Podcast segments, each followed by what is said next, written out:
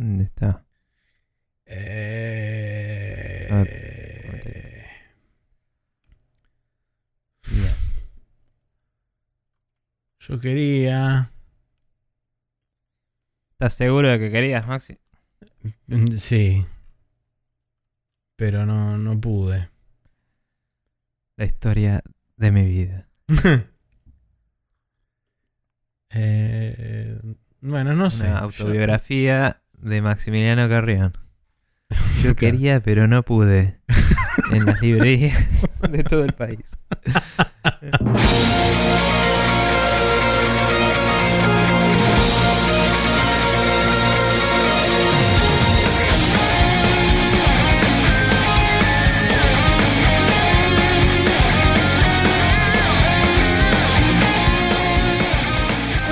¿Qué tal? Bienvenidos una vez más a esta yuxtaposición autónoma de la información videojueguil denominada Spreadshirt News Podcast, episodio número cuatrocientos catorce.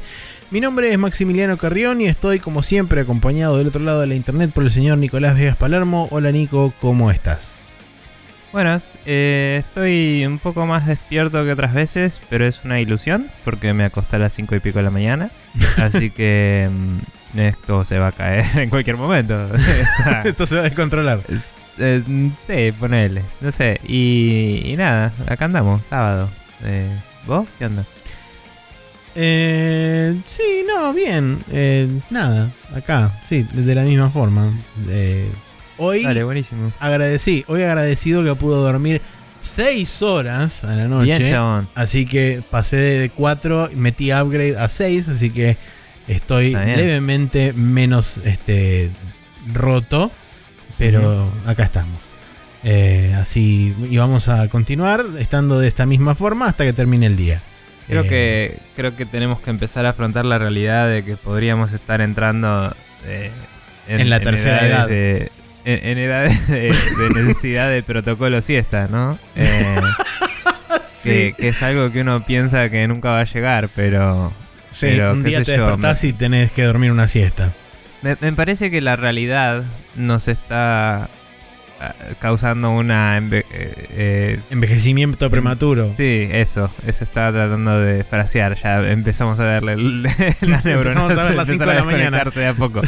eh, El efecto cinco pero... de la mañana se llama ese. No, bueno, pero, pero hay como una movida que... Eh, no, no me voy a poner súper filosófico, pero... Eh, hay algo que pasa posta que es, ponele, si entrenás o lo que sea, eh, estás más activo. Que y, tipo, sí. Los días que no entrenás tenés energía porque a esa hora normalmente estás entrenando o cosas así. Y cuando estás todo el día encerrado en tu casa y lo máximo que caminás es del living a la cocina, al baño, a tu cuarto, es como que eh, no hay muchas razones para estar despierto. Y tampoco hay muchas razones para estar dormido. O sea, claro, entonces es como no, un estado no es pseudo zombie. Claro, se, se pierde toda semblanza de, de, de la vida y no sé. De hecho creo que debo estar un poco mejor porque ahora, por lo menos hasta que explote todo y se revierta inminentemente, eh, pude salir a caminar un par de veces, tipo con estas movidas de ahora.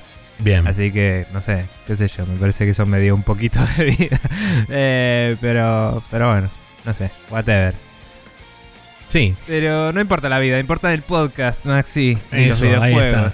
El, el ¿Eh? Lo importante, lo, lo que verdaderamente sí. importa. Así que vamos a proseguir este podcast agradeciéndole a la gente que siempre pasa, comenta, deja saludos y demás. Como son, por ejemplo, Neco Bakiani, Teodoro Cordura, Carlos Molina. No, Molina no, Molina. Este, okay. Vale, Molina. Claro, este, claro. Carlos Molina, Jorge Peiret, Pairo de Persona No Se Cae y etcétera. Eh, tenemos dos comentarios. Uno de Teodoro uh-huh. Cordura que dice: ¿Cómo andan, barbitúricos? Gran programa, muy interesante la charla sobre la presentación de lo nuevo de Microsoft. Yo esperaba ver algo del Forza Horizon, pero vi cosas copadas igualmente.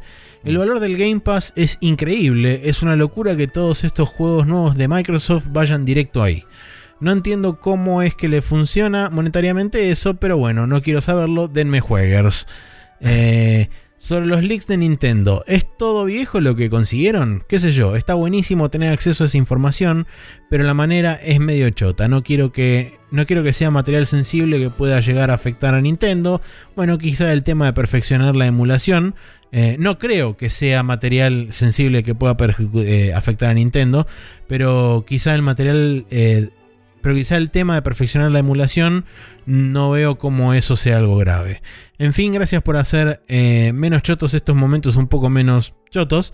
Eh, por mi lado, este, en este último tiempo me alejé un poquito de las redes para descansar un poco la cabeza, pero quería, ver, eh, quería venir a saludarlos y agradecer la compañía semana a semana. Un abrazo y vamos las barbas. Qué grande. Eh, eh, sí, respecto a las cosas, sí. No, quiero decir, es algo, es algo que no tocamos específicamente sobre lo de los leaks de Nintendo, pero sí es cierto mm. que esto, digamos, no fue obtenido de buena fe. Fue alguien que se sí, metió, break, se infiltró este, en, en los servidores de Nintendo y, y este, digamos, uh-huh. robó información literalmente. O sea, hizo casi lo que se denomina comúnmente como espionaje, eh, espionaje empresarial o espionaje corporativo. Es sí. robar información y assets de una empresa y después hacerlos públicos. Sí. Bueno, el espionaje corporativo sería robárselo y, y dárselo a la competencia. Dárselo sí. a la competencia, pero esto es un poco más Robin Hoodesco, sin el romanticismo, sino en, en, en exponer al público cosas así. Eh, no, no conozco cuánto se sabe del breach en particular, porque la mayoría de los reportes son de lo que había y no de cómo sucedió. Eh... Es algo que sería interesante saber un poco más. Podemos chusmearlo para el próximo, capaz. Sí, igualmente tampoco asumo que se debe saber demasiado, porque justamente no deben querer que se sepa de qué forma se infiltraron. Si están investigando todavía, probablemente no revelaron nada porque ongoing investigation, etcétera. Igualmente, eh, nada, entiendo el sentimiento de eh, no está bueno cómo se, se reveló, es cierto. Eh, dice, pregunta si es solo cosas viejas. Eh, sí, porque en teoría, o sea, hasta donde sabemos, las cosas, esta, lo, los servidores a donde accedieron eran archivos de cosas claro. eh, pasadas. Eh, y dice que no cree que haya material sensible que pueda joder a Nintendo. Eh, debatible, o sea, si llega a haber algo de una eh, propiedad intelectual que nunca salió a la venta o un título que podrían estar interesados en lanzar a futuro, tipo, ya se había liqueado hace mil o lo que sea, pero el Star Fox dos salió... Sí. Muchísimo tiempo después de cuando estuvo planeado y casi listo para lanzar. Sí. Tal vez porque todo el mundo sabía que existía, ¿no? Y era como ya una leyenda porque se había liqueado. Pero, digo, no sé, si vos tenés eh, una lista de, inteligen- de, de propiedades intelectuales y, y podés revisitarla cuando quieras y se te liquean cosas de ahí, eh, perdés un poco el factor sorpresa, lo que sea, te puede joder algunos numeritos. No, no sí. va a ser nada crítico, obviamente. A modo anecdótico, eh, el otro día estaba leyendo, porque aparentemente es este, muchísimo más grande de lo que inicialmente se creía. Aparentemente pueden ser este, alrededor de diez gigas de data en total que, okay. que lograron extraer. Y entre, entre las millones de cosas que se filtraron, que aparecieron en, en forma pública, eh, uno de un programador que había trabajado en Nintendo en esa época y después se mudó a desarrollar software estándar, dijo que... Eh, habían publicado todos esos programas de testeo y qué sé, y qué sé yo, que estaban listados en esa lista inicial que leímos. Sí. Todo eso, el chabón, cuando vio que estaba publicado online, dijo: todas estas cosas fueron cosas que hice yo para hacerme aprender a, a trabajar en, más. en sí. C++, para ver cómo funcionaba y todo eso. O sea, eran test internos personales míos. Eh, entonces, sí, como que accedieron a, a un archivo... Un archivo literal, o sea, no era, no era como, bueno, acá está el código de el Star Fox y acá está el código de claro. Zelda, sino que era como, bueno, este es un backup de todos estos discos rígidos acá. Tipo, claro, o accedieron al, al, al archivo completo de un usuario en particular que había sido backupeado en los servidores. Uh-huh. Este, pero bueno, nada. No sé si en esa época... O sea, siempre hubo, ¿no? Pero no sé si en esa época estaba súper establecidísimo el nivel de control de usuarios y de permisos que hay hoy. Puede ser que para no. una compañía, creo que era más el caso de eh, vos trabajás en una computadora de la compañía. Seguro, y, seguro. Y nada, y el acceso a esa computadora dentro del piso no está tan restringido. Quizás tenías una password de acceso, pero no un usuario en la red, digamos. Seguro, en esa seguro. época no era tan así. Pero bueno, de la misma forma que los chabones encontraron y publicaron esto, que es algo relativamente inofensivo, podrían también haberse encontrado con algo, no sé, más problemático desde el punto de vista, ya sea de, de, de lo, del material que es, o de lo que implica, o lo que sea, y estás medio como difamando a alguien públicamente eh. que... O sea... No, no, por ahí no, no, no podría haber sido el caso dentro de Nintendo, pero qué sé yo, nunca mm. sabés. Sí, sí. O sea. Eh, nada. La moralidad del, del bridge, eh, sin saber exactamente cómo pasó tampoco, es, es difícil de determinar. Seguro, es debatible. O sea, eh, eh, es, todos los casos son obviamente ilegales, porque es pro, eh, propiedad de Nintendo y fue lanzado sin su consentimiento, digamos. Así es. Pero una cosa es si alguien entró desde afuera y otra cosa es si alguien de adentro se lo pasó a alguien. Eh, y, sí. y eso cambia un poco el nivel de criminalidad y de preocupación que tiene que tener Nintendo a futuro, digamos. Personalmente Pero, yo lo eh, que no condono en absoluto es la excusa que utiliza mucha gente de decir, y no, pero esto sirve como material de archivo, qué sé yo. Y dice, y justamente le afanaste una, a una empresa o, o, o filtraste datos de una empresa que te demostró que es capaz de mantener un archivo de treinta años sí. mínimo. Eh, si querés ir a romperle las bolas a alguien, tenés que ir a romperle a, no sé, Activision, E A o esas personas que no sabemos si existe o no un archivo real de los últimos treinta años de, de franquicias. Y, y bueno, de Activision, digo, de E A sí sabemos porque Command and Conquer, pero... Pero puede eh, que Command and Conquer sea una excepción a la regla. Sí, bueno, eh, bueno, Westwood tenía, digamos, eh, sabemos que algunas empresas tenían. Ah, lo que voy es que Eh, también sabemos que iban a tirar todo eso y no lo tiraron. O sea, sabemos Seguro. cuáles son las políticas internas, digo. Eh, nada. Sobre todo eso, es cierto lo que decís. Igual a la vez, una vez que ya están en el público, es como, bueno, esto ya fue liqueado. Y si vos no lo estás obteniendo directamente de la fuente, no estás siendo técnicamente cómplice. O sea, hay muchos tecnicismos que puedes agarrarte. Eh... No sé a nivel legal qué onda si el archive, si el Internet Archive quiere hostear todo esto, por ejemplo. No tengo idea eh, qué pasa, pero sí estoy de acuerdo en que una vez que todo esto ya está al aire y es información que no puede darse de baja al Internet porque no funciona así, estaría bueno que haya algo que lo indexe todo y que lo blanqueemos, digamos. Eh, porque, nada... qué sé yo, por ahí la gente empieza a decir, uy, me voy a bajar el ROM este de bla, bla, bla, y alguien se metió en el ROM y metió malware y te cabe peor, ¿me entendés? O sea, sí. qué sé yo, eh, no sé, digo, creo que Nintendo debería decir, che, esto fue una mierda, pero vamos a, a calificar todo esto y hacer un... Hablemos esto, organicémoslo y, y blanqueémoslo, ponele. Conociendo, conociendo lo litigante que es Nintendo, probablemente se dedique todo el resto de su existencia a intentar bajar todos los links posibles que pertenezcan a este bueno, tipo de sí, cosas. Cualquier persona que los hostee también puede ser que le manden un D M C A. Es mucho más laburo para ellos, les da más control sobre sus cosas y a nivel legal por ahí es lo que les conviene, aunque no al nivel im- imagen o lo que sea. Puede ser. Eh, pero eso va a hacer que el torrent sea prevalente y podría pasar más todavía esto que decía de que haya como eh, che, acá está el leak de Nintendo y te lo bajás si es un recontravirus que sí. te hace un ransomware o lo que sea, ¿me entendés? No, no sé, creo que hay mucha ambigüedad moral en todo y eh, sí creo que una vez que ya está en el aire se puede archivar y, y usar como preservación si querés, pero es cierto que ya estaba preservado. El tema es que si está preservado en algo privado que nunca vas a ver, eh, a nivel, no sé, investigación y consulta, eso no existe. Eh, es lo mismo que que no esté preservado. Entiendo la, el, el dilema que plantea esta gente. Es complejo, nada más. Seguro. Bueno, de cualquier forma, sobre lo de emular más perfectamente, eh, sí... Eh, un par de cosas que se liquearon, habíamos hablado, era un BIOS entero y sí. eh, el bootloader de, de Game Boy Advance. Puede ser que ayuden un poco, pero ya son consolas que tienen tanto tiempo que probablemente los emuladores ya no puedan mejorar demasiado. Eh, hay mucha comunidad haciendo ingeniería inversa de eso hace bocha y hay developers que han contribuido con su experiencia directa también.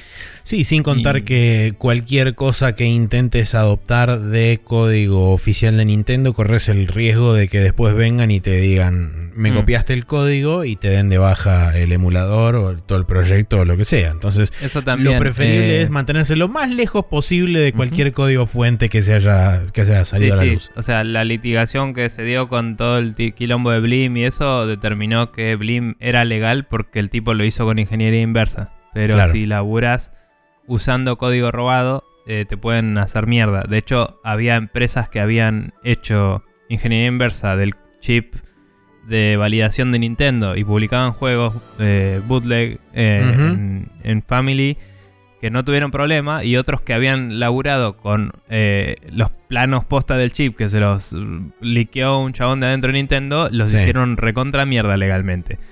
Eh, que ese fue la primera vez que se definió que craquear cosas era legal, digamos. Es como, bueno, si vos lo si vos lo descubriste, está bien. Y, y eso fue como el precedente de por qué hoy podés craquear tus cosas, básicamente. Sí. Eh, pero bueno, no importa. Todo un quilombo legal, pero igual no creo que hubieran mejorado mucho los emuladores, honestamente. Eh, y lo último, sobre el otro tema que habló de Game Pass... Eh, Creo que va por el lado, no, no por atribuirme la razón o la verdad o lo que sea, pero creo que va por el lado de lo que yo decía de... O sea, hoy Game Pass fue algo lanzado sobre una plataforma que ya andaba, ¿no? Pero yendo hacia adelante me parece que lo que va a hacer Microsoft es más hacer un título que se vuelve un Game as a Service y el precio es pagar Game Pass, digamos. Claro. Entonces es como... Es, es como Netflix, es, es yo te doy... un shooter para vos, te doy un juego de piratas para vos, te doy un juego de carreras para vos, y los tres me van a suscri- se van a suscribir a mí, mientras que los tres por ahí eh, no hubieran jugado los tres juegos. Pero con que haya uno que le interesa, ya está, se suscriben, ¿me entendés? Sí, vamos a tocar oh. medio tangencialmente eso después en el Rapid sí. Fire con respecto a una noticia que hay este, sí, dando vueltas pero, alrededor de eso. Pero bueno, nada, creo que va por ese lado de...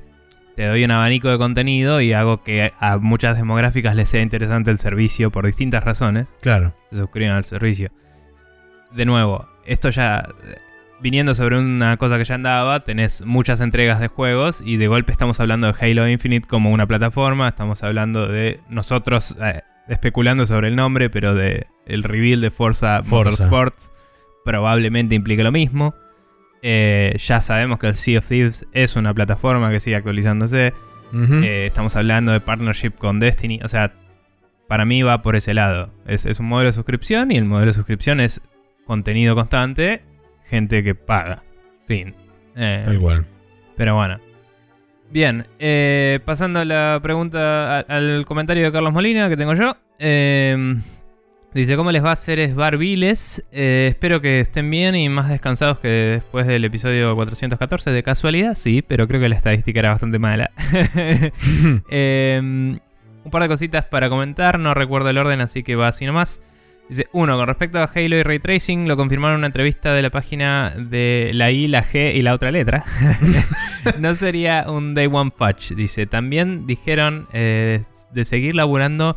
en el juego los próximos diez años, hablando también de todo esto. Justamente. Agregando mejoras e historia, pero de acá que pase es otra cosa, dice. Yo eh, creo que Microsoft tiene más chances de que eso pase que lo que tuvo Bungie con el lo veo, primero lo veo que más... dependía del éxito de la venta y de Activision. O sea, Microsoft puede seguir inyectando plata, pero bueno. Sí, incluso lo veo más posible esto que un Halo Infinite dos, ponele. Claro, claro. Eh, pero bueno. Después dice, para mí no se ve mal, pero entiendo lo que, entiendo que muchos lo comparan con Halo cinco, que se, eh, que se supone se ve realmente bien. Eh, yo voy por el tres, así que ni idea. Un comentario breve sobre eso. Cuando había salido el Destiny uno, eh, sí. yo un poco después me compré la Xbox One X y probé el Halo cinco para ver, tipo, porque estaba en Game Pass y dije voy a probarlo. O lo regalaron en Gold, no me acuerdo. Y solo para verlo eh, y ver de dónde venía el Destiny, digamos. Aunque no fuera de, de, de Bungie, dije, bueno, es, es el juego, la saga de la que viene el Destiny, a ver qué onda. Se veía parecido, eh, pero el Destiny se veía mejor, en mi opinión. O sea, era como que el Halo cinco ya no se veía increíble. Y creo mm. que tiene que ver con el estilo de arte, que es otra de las cosas que mencionábamos la vez pasada. Sí. De que los personajes son un poco más industriales y toscos porque son de la época de la Xbox. Tipo, o sea, sí. no... Y no cambió mucho eso. Pero sí, bueno. Es como que a Master Chief y a muchos personajes que ya están establecidos y su, su geometría y su, ergonom- sí. su ergonomía está establecida, no veo como que no le podés cambiar demasiado el diseño. Sí, podés por ahí icónicos. Estilizar levemente algunas cosas, pero nada uh-huh. más. Son muy icónicos. Eh, bueno, si ves el tráiler del nuevo, igual es una movida un poco más Destiny, alguno de los grandes enemigos, los grandotes, sí. ¿viste? Eh, pero también las... Como que la arquitectura de todo es muy... Sí. Es muy tipo... Nací en una consola que tenía tres polígonos. eh, no sé, era medio bizarro. Pero bueno. Continuando. Eh, dice, con respecto a Metal Gear Solid Plus Resident Evil... Eh, lo primero que pensé fue el Metal Gear Survive. Eh, les voy a dar el beneficio de la duda porque Remedy está hablando del juego este... Eh, del sí, Crossfire, Crossfire X, eh, algo. Compañía. Crossfire X, sí. Eh, eso. Um, nada. tres. Eh, le va a dar el beneficio de la duda porque Remedy. Bien. Dice, el tema de las facciones del Stalker, eh, que hablábamos de si era medio eh, eh, Nemesis System, ¿no? Dice, el original tenía como diez facciones. Entiendo que la idea ahora es aplicar algo similar a lo de Fallout cuatro, donde te cambia eh, el final según con quién te aliás. Dice. Espero que sea algo un poco más complejo que eso, porque eso existe hace veinticinco sí. años mínimo. Eh, pero bueno. Dice, me interesó el About, por más que no se vio mucho de momento. Ya era hora de que alguien eh, salga a competirle a los Elder Scrolls. Cuando arrancó el trailer po- pensé que podía ser otro Dark Messiah of Might and Magic, pero nada que ver. Le pongo unas fichas. Me pasó lo mismo igual, ¿eh? Tipo, tenía un feel de Dark Messiah cuando... Solo por el cómo casteaba y la mano, así es parecido. Eh, después dice cinco, sí puse tres dos veces porque tiene dos punto tres en su enumeración. eh, y dice fue un error, no lo arreglé porque capaz que no se dan cuenta. Y después dice seis, eh, del tema de Lockhart, eh, hoy dijeron que en agosto habría otro evento que puede o no estar enfocado en las consolas y los juegos que les quedaron por mostrar. Eh, eso no vi el anuncio, pero tiene sentido. El evento agosto de agosto es... muy probablemente esté eh, asociado a la Gamescom digital. Recordemos que sí. ocurre a fin de agosto la Gamescom, entonces no sería raro, dado que fue el, el evento del showcase fue el veintitrés de julio, no sería raro mm. que dejen alrededor de un mes de tiempo y cerca del final de agosto, creo que es el veinticinco o el veintiséis de agosto que arranca la Gamescom, así que... Sí. Y Xbox ha tenido bastante presencia en Gamescom, sí. Gamescoms anteriores con presentaciones eh, que... Incluí, inclusive creo que cuando presentaron el Age of Empires Definitive Edition... Presentaron el Age of Empires Definitive Edition, presentaron eh, el Halo Wars dos, presentaron el Gears Tactics... Claro, bastante de lo que es de P C. Sí, eh, lo hicieron muchas ahí. Cosas de P C presentaron en, uh-huh. en Gamescom históricamente. Nada, eh, eso hay que ver, es interesante. Eh, y después, por último, eh, bla, bla, bla, dice, me comenté, me olvidé que más les iba a comentar y tengo que volver a laburar, será hasta la próxima. Eso. Eh, Muy bien. Nada, sí. Eso. Bien, perfecto, bueno. Habiendo terminado de leer los comentarios, entonces pasamos a la primera sección oficial de mm. este programa. ¿Qué? Perdón, teníamos un mail de Pyro. Pyro, si no leíste, te contesté porque te olvidaste de echar un link del cual nos pediste opinión. Así claro, que lo leemos la próxima. Eso. No lo podemos, no tenemos capacidad de este. Sí, de leer la mente. Exactamente. Eh, ahora, ahora sí, entonces vamos a pasar a qué jueguitos estuvimos jugando durante esta última semana.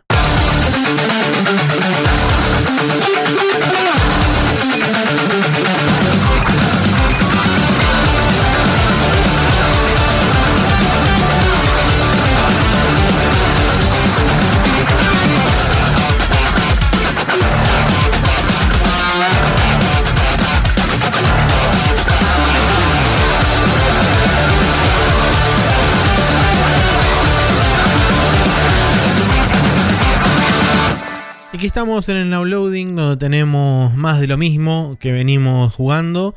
Eh, sí. Pero bueno, eh, Nico, contame qué onda ser Norman Reedus por la vida.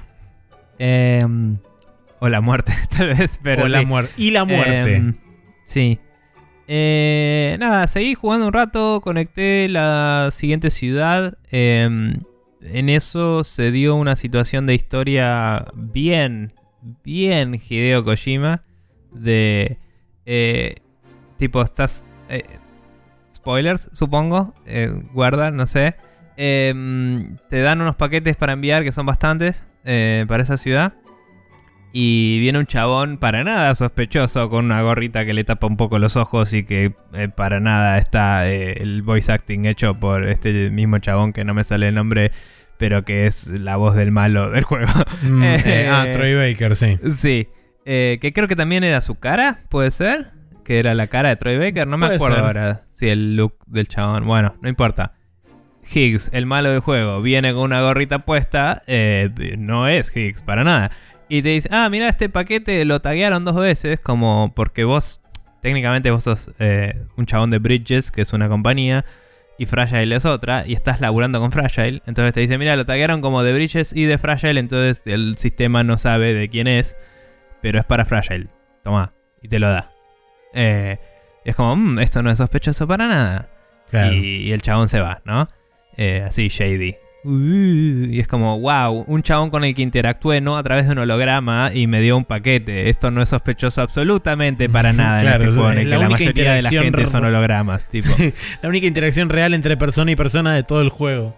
Eh, eh, más o menos, more on that later. Eh, pero bueno, cuestión que eh, justo antes de eso hay una cinemática donde eh, Negro con Máscara te dice... Eh, Che, eh, tenés que ir a la ciudad, bla, bla, bla. Si querés hablar con Fragile, está en tal lugar. Que es algo que no pasa nunca. Y yo pensé que iba a ser contenido opcional, tipo, podés hablar con ella si querés, ¿no? Eh, pasa que, bueno, vi esa cinemática. Me fui a dormir, volví al otro día, seguí. Y ahí fue cuando me dieron el paquete. Entonces no asocié. Tipo, que me acababan de decir dónde estaba Fragile. Y me fui a la ciudad. Tipo, eh, llego a la ciudad y la... Eh, Thermonuclear Bomb que tenía en, la, en el paquete. Está muy bien. Y por cierto, lo ves inmediatamente. O sea, mirás el paquete en tu equipamiento y es como Thermonuclear Bomb. Y a diferencia de otros paquetes, creo que los paquetes multiplayer actúan así, que tiene una lista de ownership, tipo de qué otros jugadores lo habían usado. Sí. Y tenés la lista y dice Fragile, Eh, Higgs, Fragile Higgs, como que se lo fueron pasando así. Ah, está muy y bien. Y es como, como que es, sí. Y hay, hay toda una historia alrededor de eso, de que Higgs la engañó a Fragile una vez y tipo le causó eh, a llevar una bomba a un lugar así, mala onda. Eh, cuestión que, nada, yo sabía que tenía una thermonuclear bomb y era como, bueno, voy a la ciudad igual porque no me deja tirarla al juego. Tipo, la dejás y avanzás y explota, ¿entendés? Ahí está muy bien. Eh, y nada, me pareció una excusa... Eh, me, me pareció choto porque tenés que cumplir ciertos... ciertos objetivos, o sea, llegué hasta la ciudad, bla, bla, bla, explota la bomba. Es como, oh, tengo que ir hasta donde está Fragile, que era en la mitad del camino que hice, ¿me entendés? Para llevarle el paquete. Y, y es como, ya sé que hay una bomba. Ya sé que podría no dársela a Fragile y, y ver cómo desactivarla, ¿me entendés? Pero el juego no me está prompteando. Lo sentí muy artificial en un juego tan sistémico como este y tan de Hideo Kojima, digamos. Donde la solución a me pusiste una bomba en el inventario siempre fue sacártela del inventario y no lo puedo hacer. Eh, es tipo, yo ya hice este puzzle en todos tus juegos. Y en todos la solución era mucho más simple que eh, y, y más correcta que... No, andá y dispará mi cinemática, tipo, ¿me entendés? Entonces es como choto. Choto saber y ver el... el la matriz, ¿no? O sea, ver lo que está pasando atrás de esto y es como, che, sé exactamente lo que tengo que hacer... Y no me estás diciendo dónde puedo hacerlo, que es deshacerme de este objeto. Eh, entonces tuve que básicamente cargar un save para no hacer todo el camino de vuelta porque se me había hecho medio mierda la moto y no tenía batería y dije, bueno, no va a pasar. Entonces tuve que cargar el save anterior, volver a hacer el mismo camino, parar en la mitad, hablar con Fragile. De paso grabé porque dije, si me explota la bomba o lo que sea, puedo seguir desde acá en vez de volver, a, volver para el principio. Eh, y Fragile te dice, oh, una bomba. Y es como, tenemos que deshacernos de ella. Y es como, wow, en serio, gracias. La concha de tu madre. Y, y nada, y te dice, andá y tirala en tal lugar.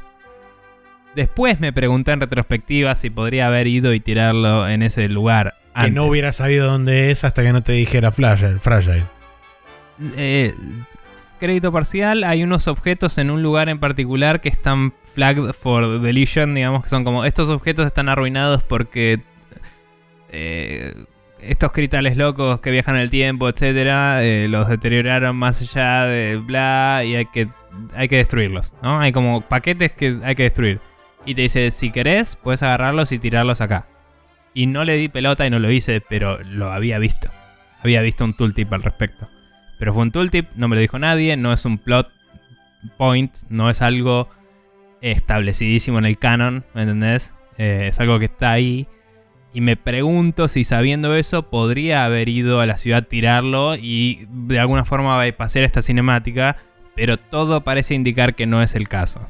Y me molesta un poco por eso. Ponele que sí se podía, igual me parece molesto como lo encararon. Porque la bomba no... O sea, no sé qué determina que la bomba es inteligente y que puede explotar si la dejo de lado. Porque inclusive dentro de la ficción del juego todos los paquetes están marcados y, y tipo se te asignan a vos y vos los asignás a otra persona si los querés forwardear o lo que sea. Pero como este está fuera del sistema, entre comillas, no lo, no lo tenés vos. No está tagueado. No hay no lo... que buscar muy lejos. Es una plot bomb. Es así de simple. Ya sé. Pero me molesta que las propias excusas de la plot no lo soportan. ¿Me entendés? Y eso es un... Es un es una falencia es un narrativa. Plot hole muy grande en un juego de Hideo Kojima que suele escribir alrededor de estas cosas. ¿Me entendés? Me pareció choto. O sea, es como... O haces una cinemática de media hora, que es algo que me tenés acostumbrado en mi vida, o... me haces algo que pueda resolver de más de una forma. Hacerme algo que tenga que ir yo a disparar una cinemática es como, ¿por qué? Hubieras hecho un montaje del chabón andando en moto, llegaba, le daba a Fragile el paquete y ahí disparábamos la escena, ¿no? Qué sé yo, lo que sea. Boludeces. Eh, pasó, fue. Eh, fui a la nueva ciudad, buenísimo, lo dejé ahí. En el medio de todo esto hice otras misiones secundarias y una era...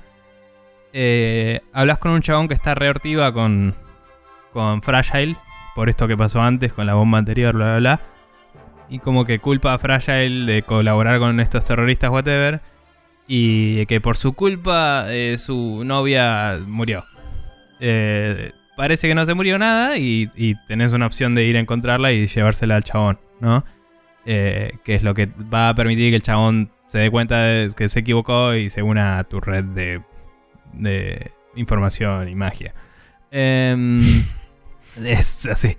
Eh, infomagia. Eh, bueno, cuestión que eh, es nanomáquinas, pero no. Eh, esos Chiral Crystals, ¿no?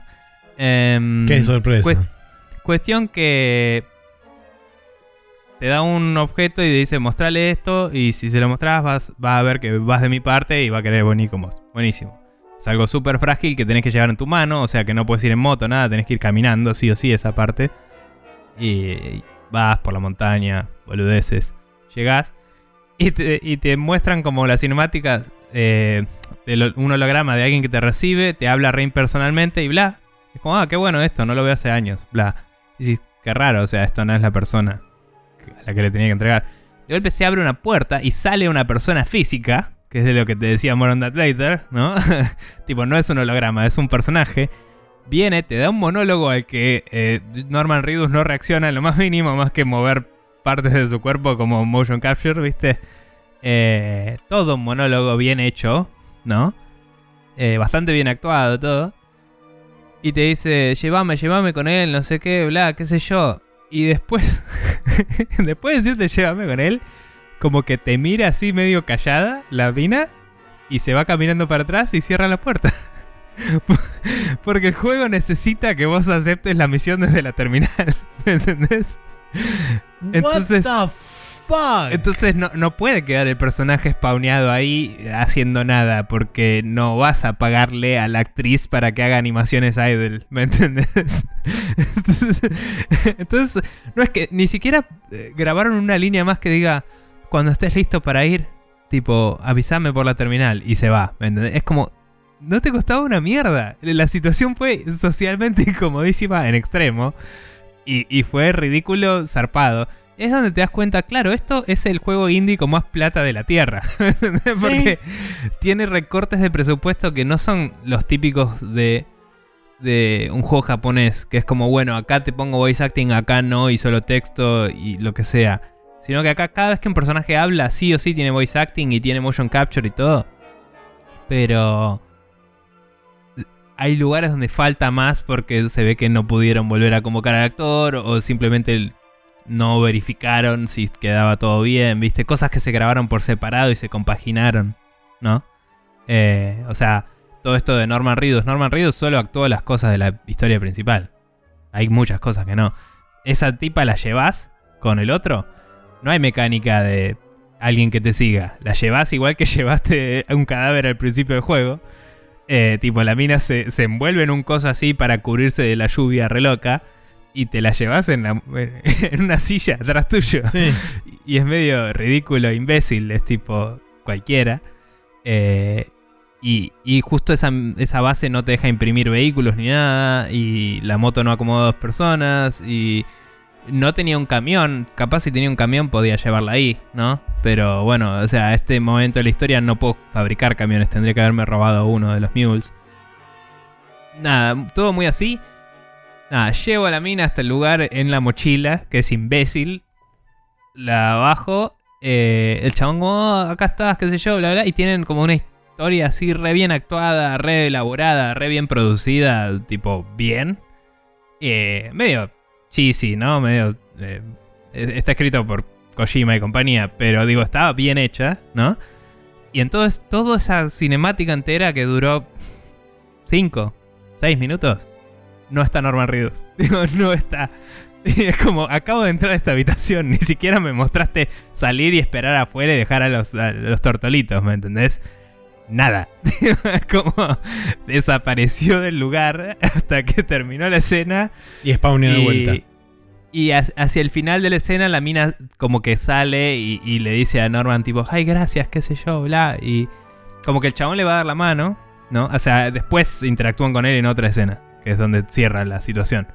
Eh, el, el chabón le va a dar la mano y Norman Reedus no, porque nadie me toca, porque plot. Eh, Viste que tenía... como manchas de manos. Sí, manos eh, marcadas. Bla.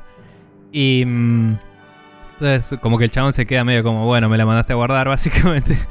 Y después sale la mina y le dice, gracias, así, con dos ok's, bien, bien Japón. Y esos dos ok's se convierten en likes, digo, que salen flotando en el aire en, en un holograma. Y es como, eh, está bien, qué sé yo. Y después cuando se van para adentro, Norman hace así y, y le, tipo, también hace un ok. Y sale otro like, y ese like va para vos en vez de para ellos. Y es como, ¿por qué no le dio claro, un like? Claro, se autolikea. Es tan pelotudo que se autolikea. No, pero te dice... Eh, te dice, Chef eh, gave you a like. Como vos, jugador, por haberte tomado el tiempo de haber cumplido esto. Nada. Eh, fourth wall, ponele. Pero fue... O sea... Yo me reí y, y la pasé bien o lo que sea, pero viste cuando decís, esto es tan awkward, tipo, es, es tan extraño y tan eh, el mismo problema que el Metal Gear Solid cinco en una escala distinta, ¿me entendés? Es como... No entiendo, no entiendo esta situación de, no, tengo que poner actores de verdad y después no les puedes pagar para que actúen sus escenas, boludo, es como... Dale. Eh, bueno, y en esa parte obviamente no habló, deben haber usado un body double. O sea, lo único que hizo fue mirar mientras los otros le hablaban a él. Sí, seguro. Nada. Así que, nada, es, esas son las desventuras de Norman Reedus en el postapocalipsis, que se parece mucho a la vida real en muchos sentidos. Y, y se seguirán, qué sé yo. Eh, creo que voy... Ahora sí estoy en el capítulo cuatro. Eh, ah, tuve toda una escena re loca, muy bien hecha. Tipo... Digamos que se compararía a una escena de un sueño o algo así, pero es como, oh, te fuiste a una realidad paralela o algo así, no sé, bla. Y, y estás como en un campo de batalla y tenés como una boss fight con con el chabón este que no me sale el nombre. El otro actor. Mads Mikkelsen. Sí, Mads Mikkelsen. Eh, que está toda la escena del trailer, viste, que sale del, del ah, la brea sí, y se levantan los esqueletos coso. Y toda la bola. Pero no es igual al tráiler. Por ahí haya otro momento similar O sea, en otra pelea con él de nuevo probablemente haya un momento similar. Eh, pero bueno, sí, sale de la brea, se prende un pucho esotérico y pasan cosas y, y, y de golpe es un shooter shooter en un montón de trincheras medio Primera Guerra Mundial. Y está súper bien hecho todo. O sea, los gráficos, todo se fue a la mierda. Es súper re bien producido. Y está bien, pero digo, si venís jugando este juego re loco, contemplativo, re extraño y bizarro de repartir cosas y de golpe tenés que jugar un shooter, eh, no sé, hay, puede que este juego lo haya agarrado a alguien que no sabe mucho jugar shooters y, y le sea jodido, qué sé yo. Eh, y, y nada, esa pelea estuvo bien y después eh, hubo como... Eh, más plot con el personaje de Mama, que creo que censuraron un poco ese personaje, porque creo recordar en algún tráiler que viste que tiene como un bebé fantasma, sí, y, y lo que sea. Creo recordar que tipo en un tráiler específicamente estaba lactando y todo el mundo fue como ¿qué? Como que se veía que tenía manchadas las tetas. Eh... Y, y acá como que lo habla y lo dice como que pasa, pero no pasa nada. O sea, como, ay no, bueno, es que sigo produciendo leche y tipo, y el bebé tiene hambre y no puede comer, pero yo sigo produciendo leche. Y como que esa línea queda re descolgada porque no hay una indicación visual de eso. Y solo queda como, está siendo más creepy todavía. O sea, no sé de qué estamos hablando. Eh... Y no sé, fue todo también extraño. Y la interacción con ese personaje también es como, bueno, acá hay una cinemática, entonces podés interactuar con este personaje. En la cinemática se ve y se hablan. Pero después salís y estás justo afuera de la puerta de ese personaje que está cerrada. Y, y cuando aceptás un job te abra por holograma. Es como, bueno, dale, qué sé yo. De, pero bueno, esas escenas también de la historia de Mama y toda la bola tuvo unas transiciones y unas... Eh, Eh, di- y una dirección muy interesante. Tipo, en un momento se aleja la cámara, se ve como un debris de fondo y la cámara sigue moviéndose y de golpe estás en un flashback y no hubo ningún corte, digamos, y, y ves a Mama atrapada abajo de esos escombros, eh, con otras condiciones lumínicas, todo como red dinámico, todo el pasaje de una escena a la otra, viste, muy zarpado a nivel técnico, eh, y decís, che, zarpado el engine de estos tipos de de guerrilla, las cosas que hace. Es una locura. O sea, tengo ganas de ver qué pasa cuando salga el Horizon en P C porque es, es increíble lo, lo bien que se ve todo eso.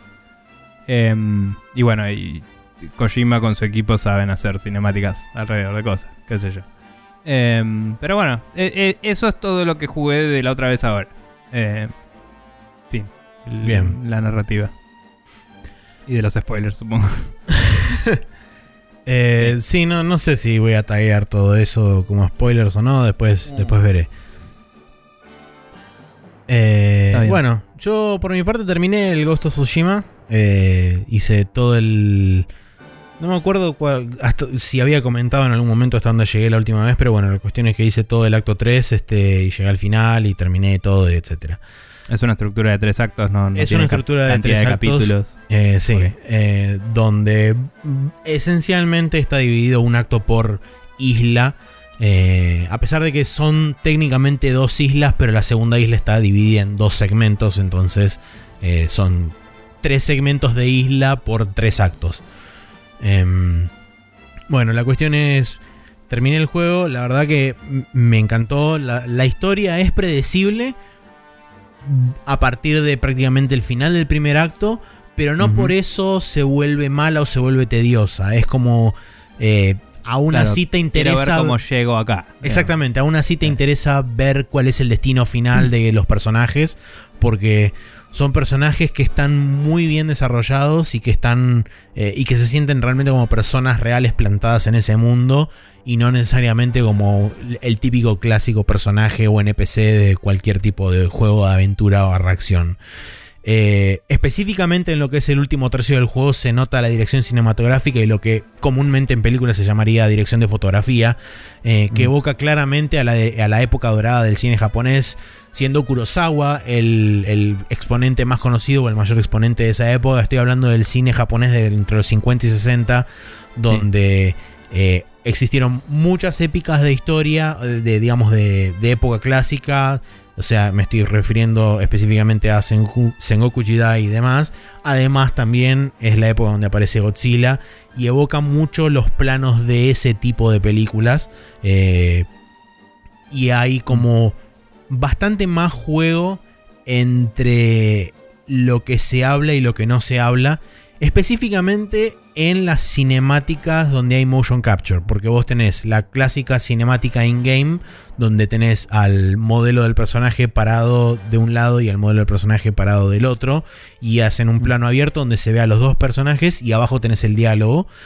En esos momentos es donde, donde estoy de acuerdo en que la velocidad del idioma impacta, me parece, negativamente sobre la, el, el dramatismo o el drama que le quieren imprimir a ese tipo o sea, de momentos. Al Por, escucharlo en japonés decís que no da el timing. Al escucharlo en japonés se siente apresurado, porque es literalmente al momento en donde termina una oración arranca la otra. Es como que se triggerean una consecutivamente tras de la otra y no hay espacio. Mm. Eh, sumado a eso, me da la impresión de que el voiceover japonés se tuvo que grabar a una velocidad un poquito más superior, porque mm. los tiempos de esas cinemáticas no daban para que el voiceover se reprodujera con completitud, vamos a decir. Claro, eh, pero a lo que, lo que te iba a preguntar es, ¿te parece que es un tema de la traducción del diálogo resultó en un texto más largo porque formalismos o lo que sea? ¿O sí. te parece que es un tema del ritmo del cine japonés y del el drama japonés es distinto que el dr- drama yankee? Es un poco de las dos cosas. Principalmente mm. creo que hay mayor influencia de un tema de formalismo idiomático eh, que tiene sí. que como sobrecargar bastante más el diálogo para poder expresar la formalidad sí, requerida. En japonés en... hablar formal te toma como dos tercios más de largo. Exactamente. De hablar eh, es, sí. es bastante de eso. Y un poco también es justamente el, el, el choque que genera frente a lo que vos estás queriendo mostrarme desde el punto visual y cinematográfico versus el texto y el audio que aparece, que uh-huh. es como que conflictúan entre sí, porque justamente vos me estás mostrando algo que emula ser clásico y por otro lado me estás apresurando el diálogo. Eh, pero de nuevo, sí. esto solamente pasa en lo que son las cinemáticas in-game cuando ocurren con assets in-game. En los que son las cinemáticas clásicas con motion capture y demás, eso está muchísimo mejor manejado, a pesar de que en algunas partes se siente un poquito apresurado. Insisto, en parte debe ser justamente por el tema de la modificación del lenguaje y encima sumado sí. a eso tener que machear el, el, el lip flap o el lip sync de los personajes al voiceover en japonés, que está hecho este, para el voiceover en inglés nada más. Uh-huh. Que como crítica, digamos, para mí es la crítica más fuerte que le tengo que hacer al juego. El hecho de que eh, un estudio como Square Enix con Final Fantasy siete pudo hacer los, este, los lip syncs para el voiceover en inglés y para el voiceover en japonés. Y eh, en este caso solamente hicieron el, el lip sync para el voiceover en, en inglés. Eh, uh-huh. Lo cual me diría? parece que... Sí. O sea, no, no conozco los presupuestos de los dos proyectos, pero no me sorprendería que el presupuesto para Final Fantasy siete Rem- Remake sea considerablemente más alto que para un juego de, sí. de Sucker Punch. Eh, también no me sorprendería que el enfoque original haya sido solo inglés y después le hayan agregado japonés cuando se dieron cuenta de que era estúpido. Eh... Que, de nuevo, era estúpido. O sea, no lo hubieras hecho así en primer lugar. Hubieras empezado en japonés y después traducido. Era más fácil. Tenés, eh, tenés mucha razón en eso, porque recuerdo patente cuando salió el primer tráiler. Eh, tardaron muchos meses en mostrar no, en cuando, japonés el juego. Eh, cuando salió el primer tráiler en Japón, con doblaje mm. en japonés, que salió en PlayStation Japón, eh, uh-huh. se estuvo plagado de comentarios de gente diciendo: este juego tiene que tener el voiceover en inglés, o sea, tiene que tener el voiceover en japonés en las versiones internacionales. Y ahí fue donde después de eso Sucker Punch, creo, o Sony hizo una encuesta preguntando si eh, la gente quería el voiceover en japonés en la versión internacional del juego, eh, y ahí fue donde después oficialmente confirmaron que iba a tener el voiceover uh-huh. en, en japonés. A ver, hay un problema igual eh, súper profundo y social de eh, estandarizaciones nuestras, de nuestra concepción de cultura, etcétera, eh, súper filosóficas, de, por ejemplo, nadie pedía que el Assassin's Creed de Egipto tenga como primera opción de lenguaje el arábigo. Egipcio. Eh, mínimo arábigo moderno, digo. Eh, y la verdad es que probablemente deberíamos haberlo hecho porque es interesante, sí. Y es... Eh, sí, el Assassin's Creed dos con italiano como primer idioma. Eh, mínimo el Assassin's Creed dos tenía la excusa pelotuda in-game de que estaba traduciéndole en tiempo real al protagonista que era yankee. O sea, tenía una excusa eh, propia y, y, y funciona. No voy a decir que... O sea, era otro producto Assassin's Creed en ese momento. Era un juego para yankees en Italia. Y hoy es algo que, más allá de todo lo que está pasando en Ubisoft, se jacta de ser eh, algo que se enfoca en la cultura de cada juego. Y digo, bueno, pero eh, en el próximo no van a hablar en, en islandico los chabones. Eh, o sea... de qué estamos hablando, ¿me entendés? Sí. Y, y bueno, y no le estamos exigiendo eso a todos los juegos por igual. Entonces, eso lo entiendo. Sin embargo, tenemos una, esta estandarización pelotuda de que todos nosotros, hombres blancos con poder sobre la sociedad, eh, no, nos gusta que el japonés se escuche en japonés. Y, y me sorprende que no se hayan dado cuenta de eso como empresa de hombres blancos con poder sobre su propia empresa. Ojo, um, ojo que en Estados Unidos hay muchísima, pero muchísima gente que si no viene doblado sí, no lo consume, ¿eh? Sí, pero ese es el juego para todo el mundo, Maxi. No, ya lo de, sé. De nuevo, pero si ellos no lo analizan así, ¿eh? Si haces productos internacionales y no sabes eso, haciendo un juego sobre Japón, que también en Estados Unidos hoy hay mucha, mucha discusión sobre el cultural appropriation y toda la bola también.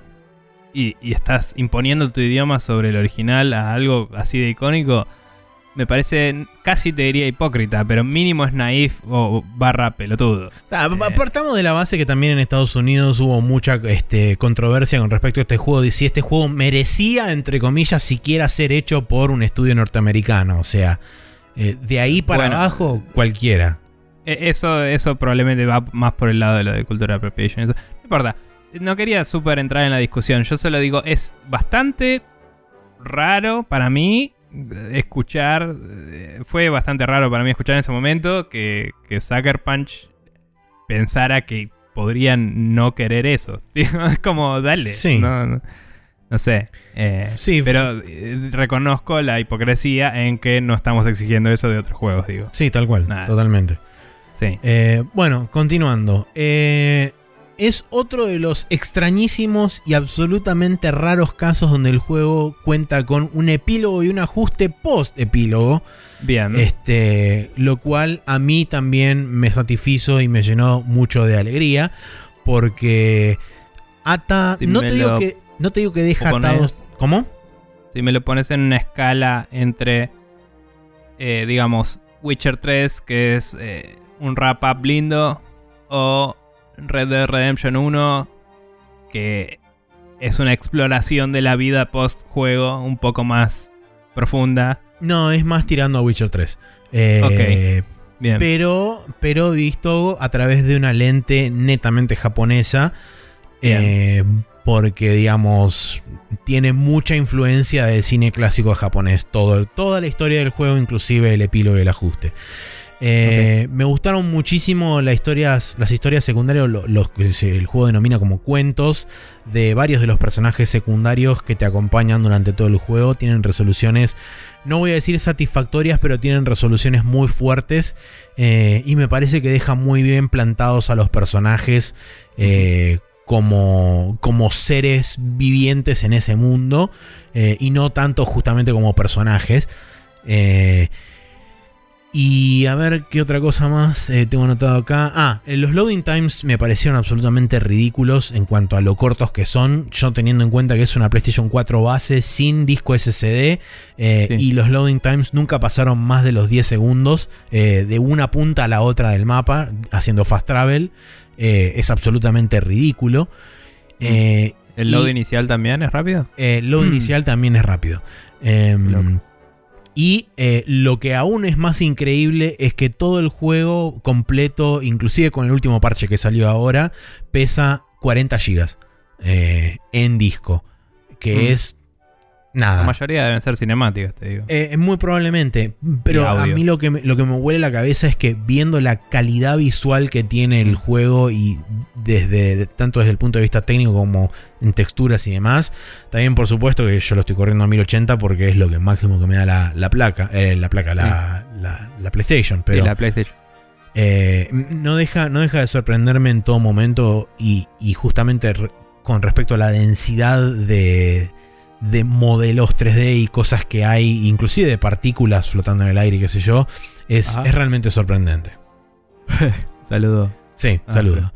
Eh, um, cosas como eh, que m- o me hubiera gustado que tenga el juego, o cosas en las que por ahí no estoy cien por ciento cerrado del todo en si me gustaron o no. Eh, los jinja o los templos que vos podés ir visitando a lo largo de, de todo el... de todo el mapa, eh, donde te proveen de varios talismanes que sirven de pequeños buffs que te, dan dando, te van dando diferentes tipos de propiedades para transformar al personaje en o más ofensivo, o más defensivo, o más, más ninja, o más stealth, o más samurai. Eh, son las secciones de platforming puzzle más pesadas que tiene el juego, donde ocurre mucho de el saltar y el utilizar el grappling hook y qué sé yo, eh, pero aún así son bastante simples, lo cual me parece que es un poco una oportunidad desperdiciada. Si bien aplaudo eh, el hecho de que me da la impresión de que se inspiraron fuertemente en el espíritu de la verticalidad del Infamous, donde el, el trepar era relativamente simple y era m- causaba poca fricción, eh, sí. pero era efectivo. En este caso me parece que funciona exactamente igual, pero me parecieron un poquitito desaprovechados esos lugares, porque creo que podrían haber hecho un, cosas un poco más interesantes eh, que lo que terminaron haciendo. No digo que sean aburridos, digo que por ahí le faltó un poquitito más de inspiración a eso. Lo que no eh, quita... Eh, una última cosa y te dejo. Sí, sí. Eh, lo que no quita que durante todo el resto del juego también existe la verticalidad, y el juego es bastante vertical a lo largo de todo el transcurso. Pero digamos que esos son lo, los puntos más salientes de platforming, son justamente los, los templos estos. Eh, te iba a decir, seguramente ya escuchaste la comparación, pero todo el mundo dice que es muy Assassin's Creed dos en particular. Sí, eh, la escuché, pero al no haber jugado el, nunca el nah, dos. El, el Assassin's Creed dos tenía challenges de platforming en lugares icónicos de Italia. Eh, uh-huh. Tipo, no sé, una iglesia importante, un lugar de, del gobierno, de, de estado de Roma, o lo que mierda sea, no sé. Eh, Roma es una parte muy chica del juego, pero... Nada, eran como todos lugares súper icónicos que en este momento no se me ocurre absolutamente ninguno, pero que cuando fui a Italia era como, ah, ese lugar, y ese, y ese, tipo así, igual. Eh, y todos esos tenían sus platforming challenges que te daban upgrades, ¿no? Uh-huh. Y eso venía mucho de los upgrades ocultos del eh, de Prince of Persia. Ajá. Entonces tenían muchas trampas y platforming y cosas así. Eran como trials. Eh... Quizás quisieron hacer eso, pero un poco más diegético en que no le metieron trampas en el medio. Porque esto de Assassin's Creed era, venías de la ciudad italiana, de lo que sea, te metes y, y había tipo sierras y, y cosas así, tipo re claro. Cualquiera. Eh, pero bueno, fuera de que no queremos darle plata a Ubisoft, si alguna vez se te presenta ante tus ojos una copia de Assassin's Creed dos, sigo opinando que te gustaría como lo opinaba en su momento. Creo, eh, si no me equivoco, de... tendría que abrir Uplay en algún momento de la vida, pero creo que en algún momento lo no dieron si gratis en que... alguna parte este y lo redimí por alguna razón y creo okay. que lo tengo. Tengo como cinco Assassin's Creed en, en Uplay, si no me equivoco, y están ahí. Ah, por ahí en una placa de video se hacen esas cosas. Pero, ser, no sé. Nada. Eh, eh, o sea, digo, obviamente que el material eh, es otro. Eh, pero si te gustó este juego y, y a nivel gameplay, dicen que sacó mucho de ahí. Y por todo lo que escuché, parece ser así. Entonces, por eso también me refuerza un poco la idea de... Nada. Eh, uno de esos open worlds de tildar cajitas que te puede gustar es el... Claro. Assassin's Creed dos. Yeah. Sí, y algo que me hubiera gustado que tuviera este juego es algún tipo de, de archivo, algún tipo de acceso para poder este, visitar específicamente eh, los haikus Eh, okay. Dado que son escenas particularmente lindas que, que, se, que se reproducen en el juego y que no tenés ninguna forma de accederlas una vez que ocurrieron. Es como que mm. quedan, ya está, y ya las, ya las hiciste, tildaste la cajita y ahí quedaron. Eh, o sea, entonces, tenés que sí o sí compartirlos. Si eh, sí, tenés que guardarlo, archivarlo de alguna forma, ya sea a través del botón de share o lo que sea. Claro. Este, porque si no las perdés para siempre. Cosa que quizás este, me parece que hubiera estado bueno poder acceder en alguna parte dentro del mismo juego. Específicamente esos segmentos que no son demasiado largos, son de treinta a cuarenta segundos. O sea, tampoco hubieran ocupado una enormidad, una enormidad de tamaño. Eh, y después, con respecto a algunos puntos negativos que tiene el juego.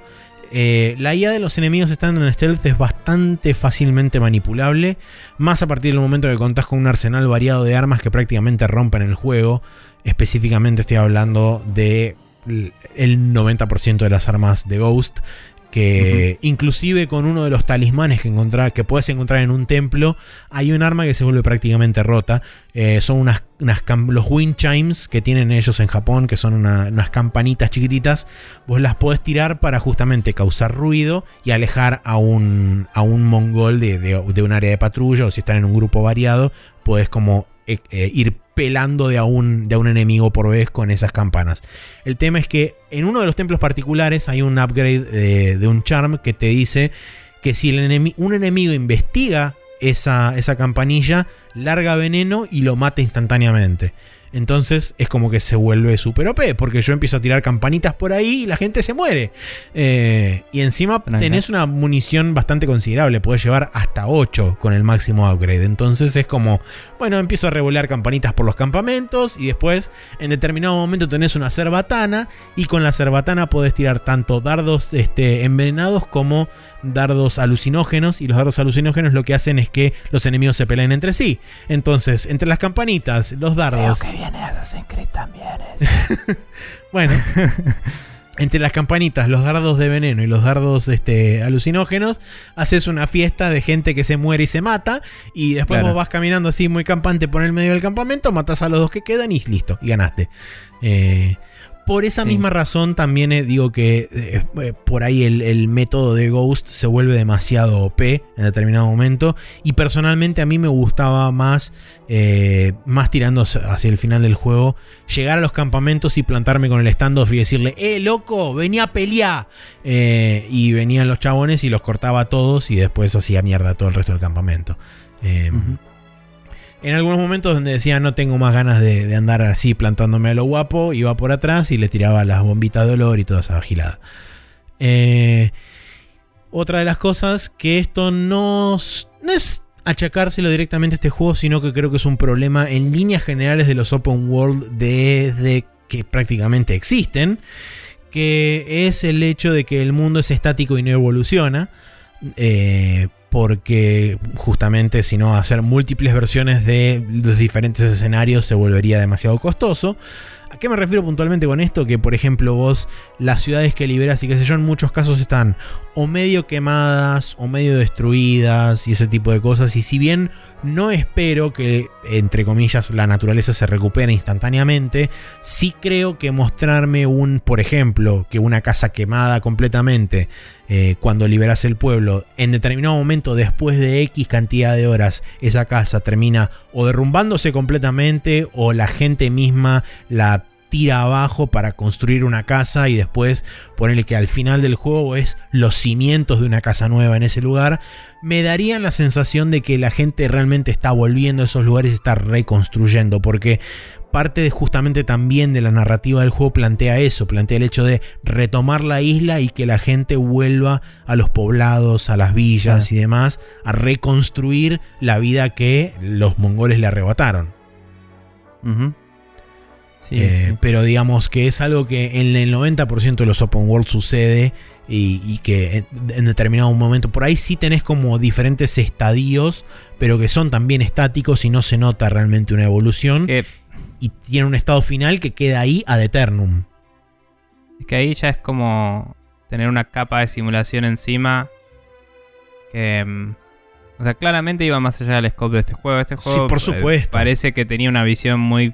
muy clara de decir, vamos a hacer un juego hoy en día ya clásico, digamos, de Open sí, World. Sí, sí, seguro, seguro. Eh, con, con una narrativa y una visual. Por eso eh, dije que no es tanto no es tanto un palo al juego en sí, sino es un palo a los mm. Open World en general, que siempre, por la misma razón, me terminan quitando de la inmersión ese tipo de cosas, en todos. Yo, yo creo que es algo que podemos esperar mucho más de las siguientes generaciones, eh, o sea, la que viene ahora, digamos, eh, uh-huh. más que nada por una cuestión de toda esta movida del, del tener el S S D integrado y toda la bola. Sí. Es que tener un mundo dinámico va a ser más fácil. Espero. Eh, sí, o mínimo múltiples estadios de mundo y que se cargue uno o el otro dinámicamente según corresponda, digamos. Eh, dicho eso, también implica una cantidad de laburo. Seguro. Que sí, sí, sí, indudable. Hay que ver cuántos estudios quieren o pueden costear. Tal cual. Porque hasta cierto punto el Red Dead dos hace eso con un par de cosas, pero son un par de cosas en todo el mundo. Y ese mundo está súper elaboradísimo, zarpado, ¿entendés? Eh, pero en general los estados son más de inteligencia artificial que del mundo. O sea, si yo voy y hago mierda a un lugar, no hago mierda a un lugar, mato gente. Y uh-huh. rompo cosas que se pueden desespawnear y, y de última no aparecen de nuevo por mucho tiempo. Pero las casas van a estar ahí, no va a pasar nada. Pero por ahí te encontrás una casa que se está construyendo y volvés a pasar más tarde y está un poco más construida, y volvés a pasar más tarde y está un poco más construida, porque esa es una side story, digamos. Claro. Está planeado. Entonces son scripted events que marcan el pasaje del tiempo, que junto con el behavior de los N P Cs que viven su vida, te dan una semblanza de realidad. Pero entiendo lo que decís y ¿sabés qué? El nuevo Assassin's Creed lo hace.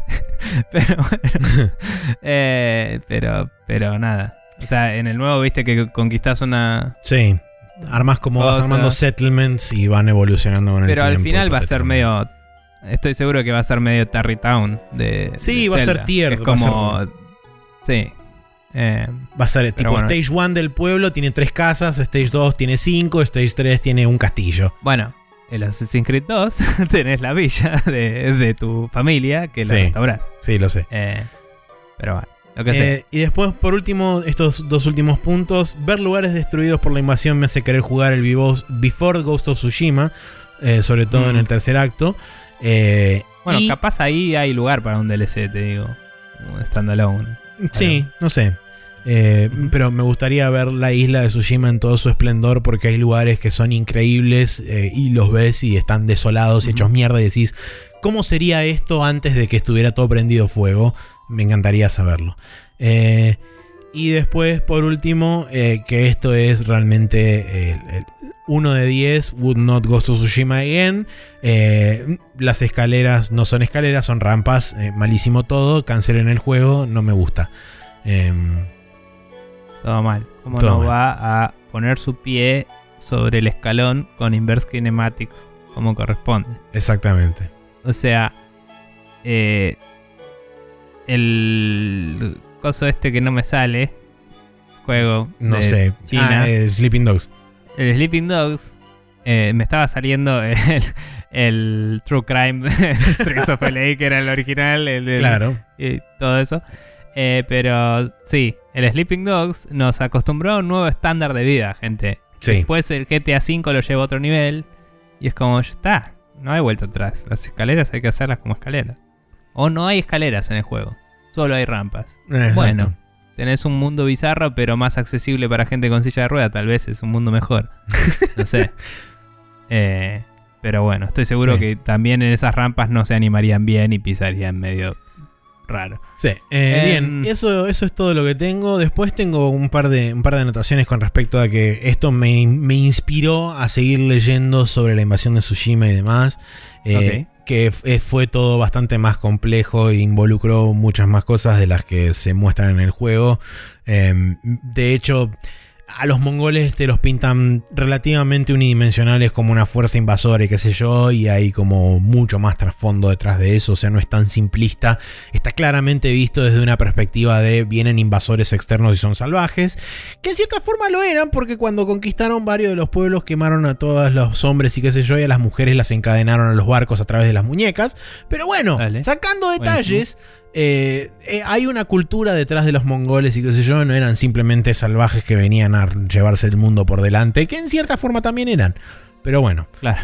Eh, a ver, muchas culturas eran complejas, pero consideraban a otras inferiores y las super oprimían. Seguro. Es como, bueno, sí, probablemente tenías tipo todos, todas unas historias, canciones, poemas y una cultura re loca, pero en el momento en el que se te presentaba alguien distinto, lo recontramatabas y es como, bienvenido a la historia de la humanidad, ¿no? O sea, sí. Pero bueno. Eh, bien. Eh, si eso es todo de Tsushima, sí. Breve mención a que seguimos un poco más eh, el Astronier. Así eh, es, seguimos astroneando. Hicimos un par de Planet Cores ya. Eh, Creo que dos o tres bye. hicimos, sí. Creo que hicimos dos y dejamos todo para empezar con la luna. No me acuerdo cómo quedó. Eh, lo veremos mañana que vamos a seguir. Eh, pero bueno, usando el vehículo es ridículamente fácil. Eh, sí. Y estamos optimizando el proceso planeta a planeta. Así que yo creo que para la semana que viene lo vamos a estar terminando de nuevo. Hablamos un poco con los chicos de Café Fandango ayer sobre el tema que ya había mencionado una vez. Va, es tangencial al tema que mencioné una vez de que como que ya no estoy aprovechando la exploración del juego, sino que estamos optimizando el proceso. Y tiene que ver un poco con esto que hablaba ayer con los chicos de agregar contenido a un juego después de que ya tipo ya lo ganaste. Y, sí. y si vale la pena rejugarlo o no. Y es como... No sé. Hay bueno, todo una, un set de reflexiones ahí que no van a ningún lado, pero es como que lo jugamos de nuevo. Hicimos un par de cosas de automation, literalmente un par, porque el resto no hacen falta para ganar el juego, ¿no? No me parece que... O sea, es una adición interesante al árbol de tecnologías, pero te optimiza procesos para un estadio del árbol en el que ya tenés todo. Eh, tendría que ser más temprano el acceso a esas cosas, ¿no? Sí. Entonces es como que es un despropósito y estamos terminando el juego de nuevo por inercia. Porque no hay, no hay nada nuevo para nosotros. Sí, no, tal cual. Así que es divertido y, y está bueno eso. Sí, estamos insisto, como me... explorándolo más a nivel, este, vamos a decirle, optimizado. Académico. Sí. Eh, pero sí, es como que en, el, en realidad el contenido, el contenido fuerte del juego ya lo exploramos la primera vez. Sí. Y, y... O sea, es divertido el proceso del juego. Pero por eso digo, me hubiera gustado, creo que lo dije también cuando salió el contenido este de, de, de, de automation, automation, sí, que me hubiera gustado más que agreguen otro sistema solar o algo así que tenga otras reglas, ¿no? A, a seguir agregando cosas a esto sin agregar nada al endgame, porque el mm. endgame es el mismo y, y nada, excepto quizás algo que sí cambió mucho es que ahora las Las estructuras pueden seguir replicando lo que estaban haciendo. Sí. Eh, entonces, antes el laboratorio ponías a hacer algo, se hacía y terminaba. Y ahora si tienen los elementos crudos, digamos la materia prima, lo fabrica, va a seguir haciendo eso una y otra vez. Y eso te, te ayuda un montón. Eso está buenísimo. Sí. Pero lo único que hizo fue que sea mucho más rápido nuestra aceleración a hacer lo mismo que antes. No, sí, no, tal no, cual. No, no nos permitía hacer algo nuevo y distinto. Yo creo que no. Eso y los, los contenedores de elementos son los dos cambios más radicales, sí, que nos, nos, nos provocó a nosotros este, sí. el hecho de acelerar exponencialmente nuestro avance de todo el juego. Sí, pero también estamos usando hoy en día más los hilos que los contenedores. Los contenedores los tenemos para ordenar la base nada más. No los estamos usando en, en la vida, digamos. No, sí, sí, es cierto. Pe- pero bueno, nada. Eh, eh, sigue siendo un buen juego y seguimos disfrutándolo. Pero como decía ayer con los chicos, es como, bueno, si vuelven a sacar otro update que agrega otro layer de contenido, pero sin cambiar el endgame, es como... Tiene que estar demasiado bueno para querer volverlo a jugar otra Tal vez. Cual. Es tipo, sácame el juego entero. ¿Por qué esto...? ¿Por qué esta movida de el juego salió, pero seguimos usándolo igual que Early Access? Es como, laburar en una expansión. Hacer una expansión. No me hagas tipo, acá tenés el update con robots. Es como el update con robots tendría que haber venido antes del uno punto cero porque es una feature nueva en un juego que ya está cerrado. Tipo, uh-huh. eh, no sé. Me parece polémico. Eh, no es como las expansiones del Civilization, que el Civilization está pensado para jugarse en runs. Sí, múltiples Supongo veces. que este juego técnicamente también está pensado para jugarse en runs, pero tiene un final canónico, tiene un lugar donde te pasan los créditos.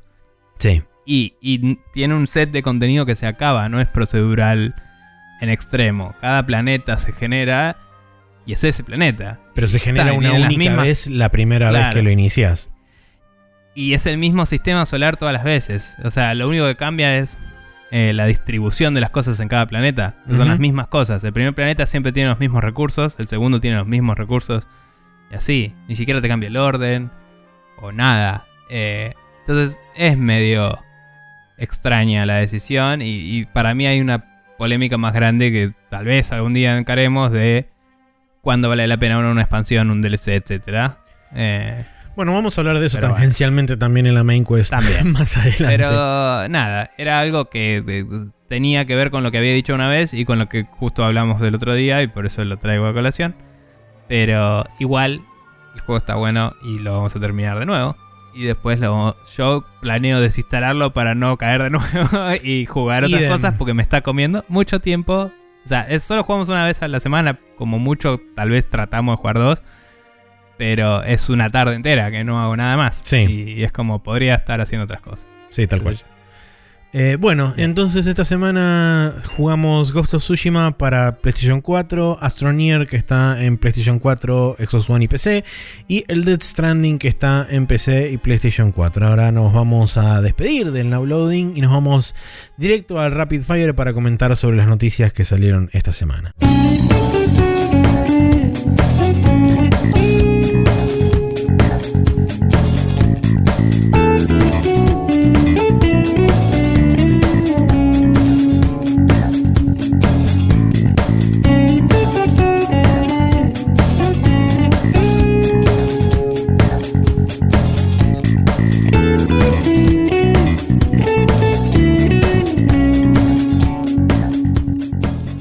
Y aquí estamos de vuelta en el Rapid Fire, donde tenemos varias noticias para esta semana, arrancando por la primera que dice: Valve se encuentra testeando un nuevo feature de, para Steam llamado Playtest.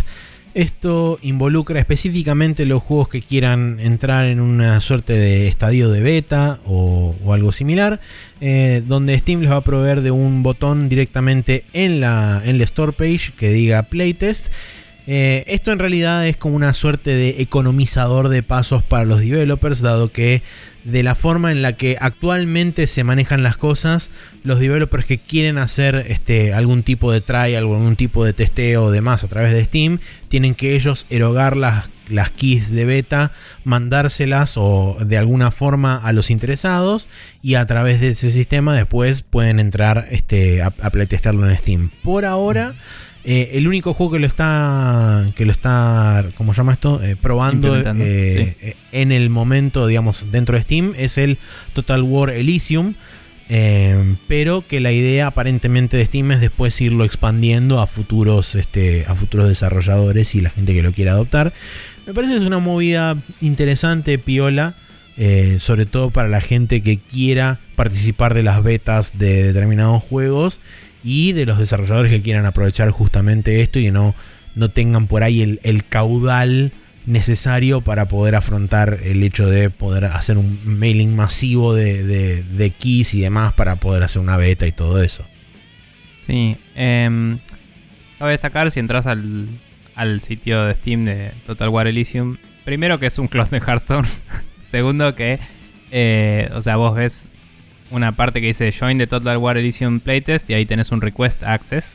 Sí. Eh, y andás a ver cómo le llega el request al developer. O sea, hay que ver si a nivel operacional es realmente bastante más fácil o no, porque puedes tener un montón de requests de access donde antes vos emitías la cantidad que quisieras de keys. O sea, acá tenés que ir y buscar el usuario al que le querés dar acceso y darle. O capaz tenga filtros por demográfica. O sea, no sabemos cómo es la herramienta del lado del developer. Claro, no, por supuesto. Dicho eso, sí me parece... O sea, hace un tiempo que existen también las keys temporales. Eh, sí. Que eso me enteré cuando me gané una key del Quantum League de la beta. Eh, y no incluía el juego entero. O sea, cuando se acabó la beta se me revocó. Eh, y no lo probé. Un saludo a Martín que labura en el equipo de diseño. Y estoy seguro que la está rompiendo. Eh, pero bueno. El, digo, más allá de que eso existe, también... hay muchísimos casos donde la key de beta se convierte en una key del juego entero y se han revendido y ha sido fraudulento, sí. etcétera. Digo, esto puede también provo- prevenir bastante de ese quilombo. Sí, seguro, porque estás manejando todo dentro del mismo ecosistema de Steam. Sí. Entonces no tiene eh, que andar pasando números y letras, básicamente. Sí, sí, se ata directo a la cuenta, no es algo transferible. Entonces eh, tenés una eh, persona, mínimo una persona digital que Steam te garantizará o no su, verici- su veracidad, a la cual eh, adjudicarle eh, las situaciones que se den. You know, seguro. Si, si te está cagando de alguna forma es como fue ese. Y listo, no fue el cual. Número A J tres, así. Así que nada. Eh, bien. Eh, continuando con la otra noticia, tenemos que... Eh, la, ¿para qué estaba viendo? Tenía todos los tabs abiertos con todas las noticias, estaba buscando el titular. Ahí está. Eh, la, la G D C eh, Summer anunció una iniciativa nueva que es eh, de hacer speedruns con developer com- commentary en vivo. Eh, esos son bloques de más o menos una hora que se van a eh, dar el día eh, cuatro de agosto, cinco y seis, que son así martes, es. Miércoles y jueves. Eh, el último en realidad es de media hora porque es un juego más corto. Sí. Eh, y nada, van a estar ahí haciendo speedruns del Skyrim, del Yooka-Laylee and the Impossible Dare, que creo que es el plataformero dos D, ¿no? El... Es una muy buena pregunta, no lo sé. O es el original, no me acuerdo. Eh, y el Republic Commando de Star Wars, que es un re buen juego que poca gente jugó hoy en día. Eh, que ese duraba cuatro horas y pico, así que parece que el speedrun se puede hacer muy rápido. Eh, y bueno, nada... Eh, es interesante la movida. Yo recuerdo haber visto un, un video por el aniversario del Psychonauts, creo que era, de que, que mostraban a un speedrunner jugar al Psychonauts enfrente de la gente de Double Fine y romperlo todo del juego. Y les volaba la cabeza en sí, muchos casos. Sí, y era increíble. Pero sí cabe destacar que en ese caso, eh, en ese caso el speedrunner frenaba cada tanto para explicar lo que estaba haciendo y charlaban con los developers. Y el video sí. duró cuarenta y cinco minutos igual, o sea, fue rapidísimo.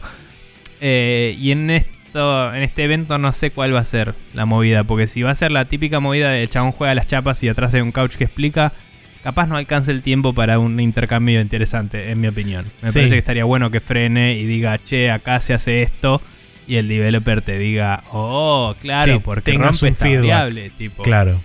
Pero bueno.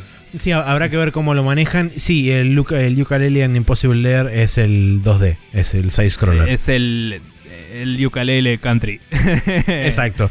Sí, Tropical eh, exacto, sí, sí. Pero sí, eh, es, muy, es muy, muy interesante el punto que decís porque sí, es verdad. Y de hecho, en más de una, en más de una G D Q, que son este el, eh, el A G D Q, el S G D Q, que se hacen sí. dos veces al año, eh, más de una vez han tenido... segmentos o han tenido juegos particulares donde contactan a través de este, Discord, Zoom o lo que mongo sea a los developers para que vean la speedrun también en vivo y si quieren agregar comentario extra o lo que sea eh, comenten también, pero bueno, en ese caso eh, es como que hacen una speedrun normal con los developers viendo. Estaría claro. bueno que este fuera el caso donde haya más una suerte de diálogo entre el speedrunner y el developer, justamente para, como decís vos, que por ahí en algún momento hace alguna cosa medio especial o medio este, obtusa o algo así, dice, bueno, el chabón para, explica uh-huh. desde el lado del speedrunner cómo es lo que, lo que están haciendo y qué es lo que logran con eso, y desde el lado del developer dicen, ah, claro, ¿por qué bla, X, Y y Z? O sea, eh, a lo que iba es que con el formato estándar que tienen, Eh, la gente del couch sabe cómo está compuesta la run y seguro. Sabe qué caminos alternativos se pueden tomar si, si se pifia algo o qué le conviene al runner, pero el developer no siempre está al tanto de eso porque no necesariamente sigue la escena sí, sí, sí, eh, de running. Entonces quizás si querés mantener ese formato lo que tenés que hacer es mandarle un brief al chabón de che, vamos a probar estos trucos para que se lo estudie y pueda opinar en el momento, digamos. O tenés que hacer esto y no hacer un run de verdad, sino ir parando y mostrándole y rebotarlo, que es lo que a mí me interesa como televidente en esta situación en particular, porque yo quiero ver eso. No significa que sea lo que quiere ver la comunidad que sigue speedrunning, ¿no? Sí. Pero bueno. Quiero verificar eh, eh, una sí. cosa, este, eh, si querés, si tenés algún comentario extra, ah, dale eh, nomás. Eso es particularmente lo que habían hecho en ese que vi de Double Fine, que si no lo viste es interesante. Eh, En un momento el chabón inclusive mostraba, tipo, se paraba enfrente de una pared. Había una parte que tenía que ir a buscar un poder de invisibilidad que solo servía para pasar una puerta que si te veían no te dejaba abrirla, ¿viste? Sí. Y el chabón decía, y por esto es que no pones la posición del jugador en la cabeza del jugador. Dice, y aprieta un botón que hace un cabezazo y la cabeza atraviesa por un frame la pared y está dentro de la cinemática y sigue el juego y no necesita la invisibilidad y se ahorra como veinticinco minutos de juego porque le pegó un cabezazo a la pared. Como, dale, buenísimo. Bueno, eh, por lo que estoy viendo y específicamente por el runner que mencionan en el, en el artículo de, de Gamasutra, que es Bubbles del Fuego, uh-huh. Este chabón tiene el segundo puesto en la categoría que se llama Main Quest, que asumo que es solamente ir por la Main Quest del juego, y sí. tarda, eh, el récord es de veintidós minutos, casi veintitrés minutos, y él tiene su personal best, es de veinticinco minutos, o sea que si le alocan una, una hora de, de bloque, asumo que en esa hora va a estirar esos veinticinco minutos, okay. Este, entonces me da la impresión de que lo va a hacer un poquito más pausado, eh, uh-huh. para justamente poder tener mayor interacción con el developer y que potencialmente surjan datos más interesantes, así que... Sí, capaz hace varias runs también. También no sé, puede ser. Puede ser interesante, sí. Ojalá, ojalá que, que esté bueno en ese sentido. Digo, sí, ah, seguro. Digo, si vas a hacer esto específicamente, lo que a mí me gustaría ver es un intercambio, no un speedrun con una persona más en el couch. Es lo que estoy diciendo. Sí, tal cual, tal cual. Eh, así que nada, eso. Bien. Hay que ver cómo sale. Eh, la siguiente eh, noticia es algo que yo había estado reclamando en los últimos días, que finalmente Microsoft lo anunció y lo confirmó, es que Flight Simulator dos mil veinte va a estar disponible en Steam, aparentemente uh-huh. a partir de la semana que viene va a estar el pre-order disponible, así que, y de hecho ya también confirmaron que va a salir en tiempo y forma, eh, o sea el dieciocho o diecisiete de agosto creo que es, que dieciocho, va a estar este, no disponible, disponible a la venta. Pero bueno, para la gente que no lo quiera comprar a través del Microsoft Store, ya tiene alternativa que es comprarlo a través de Steam. El, el video de Digital Foundry que muestra cómo funciona se va a la mierda. Es una locura, boludo. Es... Sí, las nubes, chabón. No tiene oh, sentido what? Nada de lo que pasa what? En ese video. Bueno, ahí tenés una recomendación porque no tenía. ¿Listo? Ahí está, sí. Eso. Eh, more on that later. Eh, continuando, tenemos que... Eh, perdón, me volví a perder. Acá está. Eh, según un agregador de datos eh, llamado Superdata, la industria no habría sufrido la ausencia de E tres este año, para sorpresa de nadie. Eh, básicamente todos los publishers grandes tuvieron más espectadores este año que el año pasado. Uh-huh. Eh, el único evento que realmente la sufrió fue el P C Gaming Show, que tiene un par de razones para hacerlo. Primero, es un año de lanzamiento de consolas, el foco está en otro lado, no está en P C. Segundo... Sí. Eh, más allá de si te interesa o no, estuvo en, en un fin de semana en el que había varios otros streams también. Eh, tipo, estaba había un stream de I G N que era en medio de una verga. Y el de P C Gaming Show estuvo entre otros streams y es como y era un sábado. Y hay gente sí. que ocupa su sábado distinto. Mientras que los otros fueron días de semana, que en general es como lo dejás de fondo mientras laburás. O si es después del laburo, lo ves después, no sé. Creo que hay... cuestiones demográficas distintas, no es solo a nadie le importa el P C Gaming Show, pero además dice que no ser un evento de tres días donde se acumula toda la información hace que la gente esté más dispersa y solo atienda a las cosas, a los nombres grandes, y es cierto, o sea, sí, las también cosas chicas hay, te importan menos. Entre también otra de las, otro de los factores que menciona ahí que potencialmente es verdad, eh, es el hecho de que no tuvo ningún, ningún nombre grande ni ningún titular importante el P C claro. Gaming Show previo pero, al, al show en sí. Como para pero decir, dice, bueno, okay, cuando es parte eso. De la E tres se beneficia del marketing de ¿seguro? Todo el evento. Sí, indudable, y, indudable.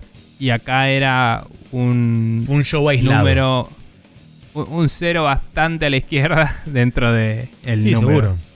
Lo más, impor- digamos, lo más, entre comillas, importante que sucedió uh, dentro del P C Gaming Show fue el anuncio del, per- del Persona cuatro Golden, y es un juego que estamos hablando que es de relativamente nicho, que sí. pasa de una plataforma que está muerta a Steam. O sea, eso fue lo, sí, lo sí, máximo. Sí. Eh, nada, eh, tiene sentido los números que se ven. Eh, Y igual me parece medio una comparación eh, casi falaz la que hacen de datos, porque es como, che, este año... O sea, no sé, en un momento inclusive dicen, no, porque el evento de PlayStation, en vez de compararlo con el evento de PlayStation del año anterior, lo comparan con el de Xbox de cuando presentaron la... ¿La One era? No me acuerdo. Con uno de Xbox anterior. No sé por qué no con el de PlayStation anterior. Ni idea. Eh, y dicen, y fue muchísimo más. Y es como, y sí, si nadie sabía una mierda de PlayStation cinco. O sea, ¿de qué me estás hablando? Sí, o sea, me obvio. Parece que está mostrando datos que tienen cien por ciento de certeza, pero no los está contextualizando bien. Sí. Dicho eso, que todos los números sean más grandes no me sorprende porque estamos todos encerrados en casa. Nadie tuvo que mover un... No, tuvo que moverse una mierda para ir a ver nada a la E tres. Eso también es y, cierto. Y eh, la gente quiere saber qué pasa con las consolas. O sea, es un año particular en todo sentido. Si hubiera pasado esto en un año en el que no salían las consolas, tal vez los números serían más chicos, pero serían más grandes que los de la E tres seguro. Así que no sé de qué mierda nos estamos sorprendiendo. Sí, yo creo que esto es un poco una suerte de... de palanca para... para de alguna forma demostrar. Está bien que los agregadores por ahí no tienen mucha, mucha injerencia. Sí, son en, datos. Son sí, datos. Claro, son datos. Pero me parece que esto puede servir para alguien que quiere enalbolar la bandera de la E tres no sirve para nada, ya la E tres caducó y qué sé yo. Sirve para los inversores también. ¿Seguro? Porque esos capaz que no están al tanto de la misma... O sea, los inversores que no son consumidores, léase, la mayoría de los más viejos, ponele. Uh-huh. Eh, así generalizando horriblemente, ¿no? Sí. Eh, probablemente lean estos datos más de lo que van a medir la opinión pública en Twitter. O sea, por supuesto. Eh, pero si sos una persona de la comunidad, ya lo sabías esto. Eso es lo que quería decir con toda esta vuelta.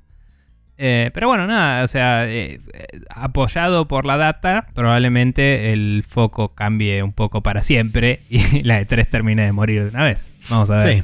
Habrá que ver sí. qué sucede en el dos mil veintiuno, si es que sí. existe dos mil veintiuno y estamos vivos, etcétera. El disclaimer sí, de siempre. Sí. Bien.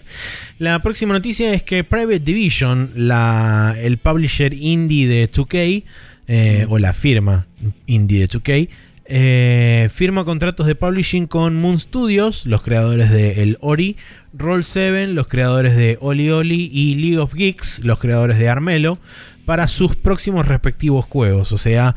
Potencialmente estamos hablando de que tanto Moon Studios, Roll siete como League of Geeks van a tener juegos multiplataforma que no van a estar atados específicamente a, eh, en el caso de, principalmente en el caso de Moon Studios, no van a estar atados a la estructura de Microsoft, que dicho sea de paso, los rumores, los primeros rumores indicarían que el próximo juego de Moon Studios sería un action R P G en la vena, algunos dicen de Diablo. No okay. sé qué tan cerca estará o qué tan alejado esté de todo no eso. No sé, pero con una dirección de arte de esos tipos me parece que garpa pleno. Eh, sí. Igual, eh, paréntesis, era de Take-Two, no de dos K, a pesar de que uno sea dueño del otro. Eh, claro. Sí, Take-Two es dueño de dos K, pero es como que está todo dentro de la misma cosa, pero no me acordaba cuál era. dos K es dueño de Take-Two, pero sí.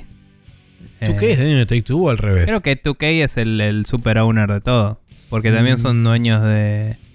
¿No son como super dueños de G T A? Ya ni sé. Voy a fijar porque solamente quiero estar seguro. Bueno, fíjate porque traje la duda a la mesa y sí, veremos que, cuál es la relación exacta. Y uno es un publisher y el otro es la megacorporación, digamos. Eh, no sé cuál es cuál. Eh, pero bueno, si querés continúo con la siguiente noticia. Eh, Take-Two es este, el paraguas que engloba todo, porque ah, tiene mira. como subsidiarias a dos K, Ghost Story Games, este, Private Division, Rockstar y Social Point, que no sé qué es, pero ahí okay. está. Bueno, eh, I stand corrected, pero eh, era el otro nombre, sí. Eh, bien, continuando, eh, Valve está trabajando en eh, un region lock un poco más eh, riguroso. Sí. Eh, porque hubo mucha gente usando V P Ns para comprar juegos en países como, digamos, Argentina. Donde sí, Argentina y Rusia son los que encabezan la lista. ¿Argentina y dónde, perdón? Argentina y Rusia son los que encabezan okay, la lista Rusia, de sí. lugares predilectos para la gente de otros países de apuntar uh-huh. sus V P Ns. Sí, eh, y nada, sobre todo cuando los estudios cometen errores pelotudos como publicar eh, a seiscientos pesos el, sí, el Horizon Zero Dawn. El... Horizon Zero Dawn, eh, del cual podría o no haberme aprovechado yo en ese momento, eh, por ejemplo, eh, entonces como que la gente quiere usar V P N para comprarla acá. Cuestión que eh, toda la noticia entera que elabora con un montón de lenguaje eh, la situación eh, significa que Valve está haciendo un mejor eh, Treasure Lock, básicamente. Sí. Eh, lo que es interesante es que dice que si te cambias a un país eh, de alguna forma, sea que te mudaste, V P N, lo que sea, para poder comprar en ese país la primera vez tenés que usar un medio de pago local. Es una nueva medida que están viendo incorporar, lo cual me llama la atención porque los, pa- los medios de pago locales acá fueron dados de baja. Entonces no estoy sí. seguro de cómo lo mide eso, si, porque mi tarjeta que uso yo en Steam es, entre comillas, internacional, pero radicada en Argentina. ¿Eso cuenta como medio de pago local o no? Me parece que apuntan no sé. a eso, a que sean tarjetas eso, o digo, medios de pago radicados en el me país. Es ambiguo para con las situaciones que nosotros argentinos nos hemos cruzado en internet. Sí. Es lo que estoy diciendo. Sí, sí, sí, tal cual. Eh, Pero bueno, eh, yo no tengo problema en mudarme a Argentina y, y, y pagar en, en, claro. local, eh, en moneda local, así que nada. Eh, perdón, medio de pago local, no moneda. Eh, así que nada, eh, sépanlo, igual para quien no está al tanto, hace rato largo que si compras un juego en Latinoamérica en general, no te deja, si te mudas a otro país que no esté en Latinoamérica, acceder a ese juego. Eh, sí.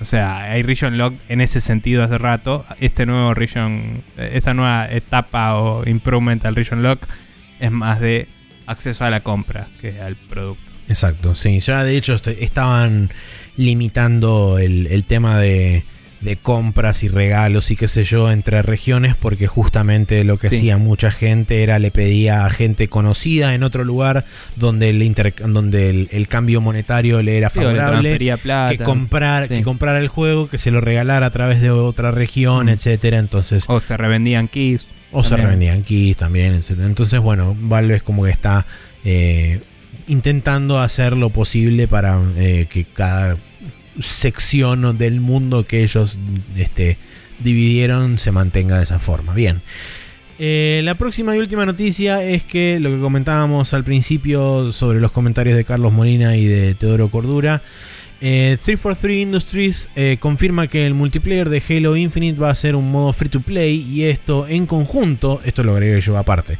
esto en conjunto con la eliminación de la compra del pase anual de Xbox Live Gold. Significa que es el fin del online pago de la consola de Microsoft. Significa que eh, solo va a pasar a través del Game Pass.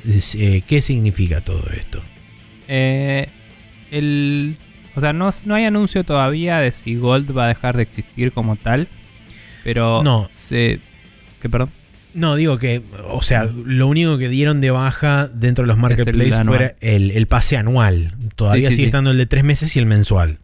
Sí, sí. Pero bueno, por ejemplo, eh, eh, Jeff Gersman hablaba de que, en su opinión, probablemente lo correcto para Microsoft sería dar de baja Gold como servicio y enfocarse sí. cien por ciento en Game Pass. Primero, para unificar todo. Segundo, para eh, no cobrarle multiplayer a alguien en consola cuando en P C no tenés que pagarlo y estás vendiendo que tus juegos se pueden jugar de la misma forma en todas las plataformas. Uh-huh. Dicho eso, el phrasing es específicamente Halo es para todos, va a ser gratis el multiplayer. Así que yo asumo que no va a estar gateado por Game Pass. Pero si quisieran podría ser algo eh, incluido en Game Pass. El tema es que en general dicen incluido en Game Pass. Y el juego sí. ya está incluido en Game Pass. Entonces que sea gratis para mí indica que está por afuera. Eh, si hay que pagar Gold o no, no sé. Pero si el juego es cross-platform en P C deberías poder bajarlo gratis. Sin Así embargo... que ahí es donde decimos, che, tal vez deberías... Eh, dar de baja el Gold. ¿Entendés? Sin embargo, ese, esa, esa declaración conflictúa directamente con declaraciones previas cuando habían anunciado, cuando se había rumoreado que el Halo Infinite iba a salir sin multiplayer y los chavales dijeron no, no, no, sí va a salir con un modo multiplayer el mismo día y qué sé yo. Es que eh, creo que lo que están tratando de hacer, no vi eh, cómo está fraseado los, an- los anuncios oficiales, vi los reportes. Pero creo que lo que están as- tratando de hacer es la gran... Lo mismo que están haciendo, bueno, con el Crossfire. Eh, y decir, la campaña es un producto que está en Game Pass y que puedes comprar. Y el juego multiplayer es free to play. También porque creo que habían dicho una vez que el Halo Infinite no tenía microtransacciones.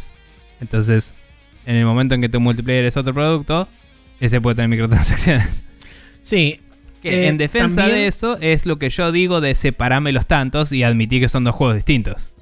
Pero Y creo el phrasing que ahí, sigue siendo ambiguo. Creo que ahí en parte es donde va, donde va a entrar a jugar el, el Smart Delivery, que eh, a pesar de que ahora Microsoft lo rebrandeó como es el sistema logo que te va a permitir jugar en, en tu consola de la mejor forma, el, el génesis del Smart Delivery era la posibilidad justamente de que eh, el hardware detectara las cosas que necesitaba bajar eh, de forma concreta y que te permitiera seccionar o modularizar el, los downloads del juego para que justamente o no ocupe tanto espacio en disco o este, tenga las texturas optimizadas o lo que sea. Entonces, mm. digo, me parece que también a través del Smart Delivery sería justamente inteligente de su parte hacer que si vos te compras el Halo Infinite Eh, y solamente querés jugar la campaña, te deje bajar solamente la sección single player, mm. y solamente si querés jugar el multiplayer, te deje bajar la parte de bueno, multiplayer. A ver, hoy existe ya el, el Call of Duty Warzone, que se puede sí. bajar el cliente solo, incluye una pelotuda cantidad de cosas de la campaña, si no toda, y lo odio. Sí. Eh, lo odio. Eh, y... Pero adentro abrís y está por todos lados el botón de comprar el Call of Duty cuatro que te hincha las pelotas zarpado, ¿entendés? Entonces, y, y es el mismo cliente, o sea, vos lo comprás y podés lanzarlos de ahí, o sea que no sí, está sí, sí, separándolos tantos de verdad. Eh, después tenés el mismo Master Chief Collection. El Master Chief Collection te baja absolutamente todo. Y después tenés como downloads de diez megas que tienen alguna key encriptada mil veces o lo que mierda sea que te deshabilita o habilita el contenido. Y es como, ¿por qué no me dejas elegir bajar los juegos independientes? No. Claro. Eh, dicho eso, el Halo Master Chief, Master Chief Collection es un producto que tiene todos los juegos y está vendido así y te lo dice. Y el menú... Eh, te deja, como te conté una vez, hacer una playlist y decir quiero jugar el nivel cinco del Halo uno, el nivel sí, siete verdad. Del Halo tres, y es como, bueno, ok, es ese juego y es un juego que tiene todo, así que es otra cosa. Pero eso de los keys es medio raro, o sea, en P C sobre todo, que te los van habilitando de a poco, sí. eh, te tenés que bajar esos parches de diez megas, y a veces el parche de veinte gigas de no teníamos todas estas texturas de este juego todavía en el juego. Eh, y... Y es como medio extraño todo eso.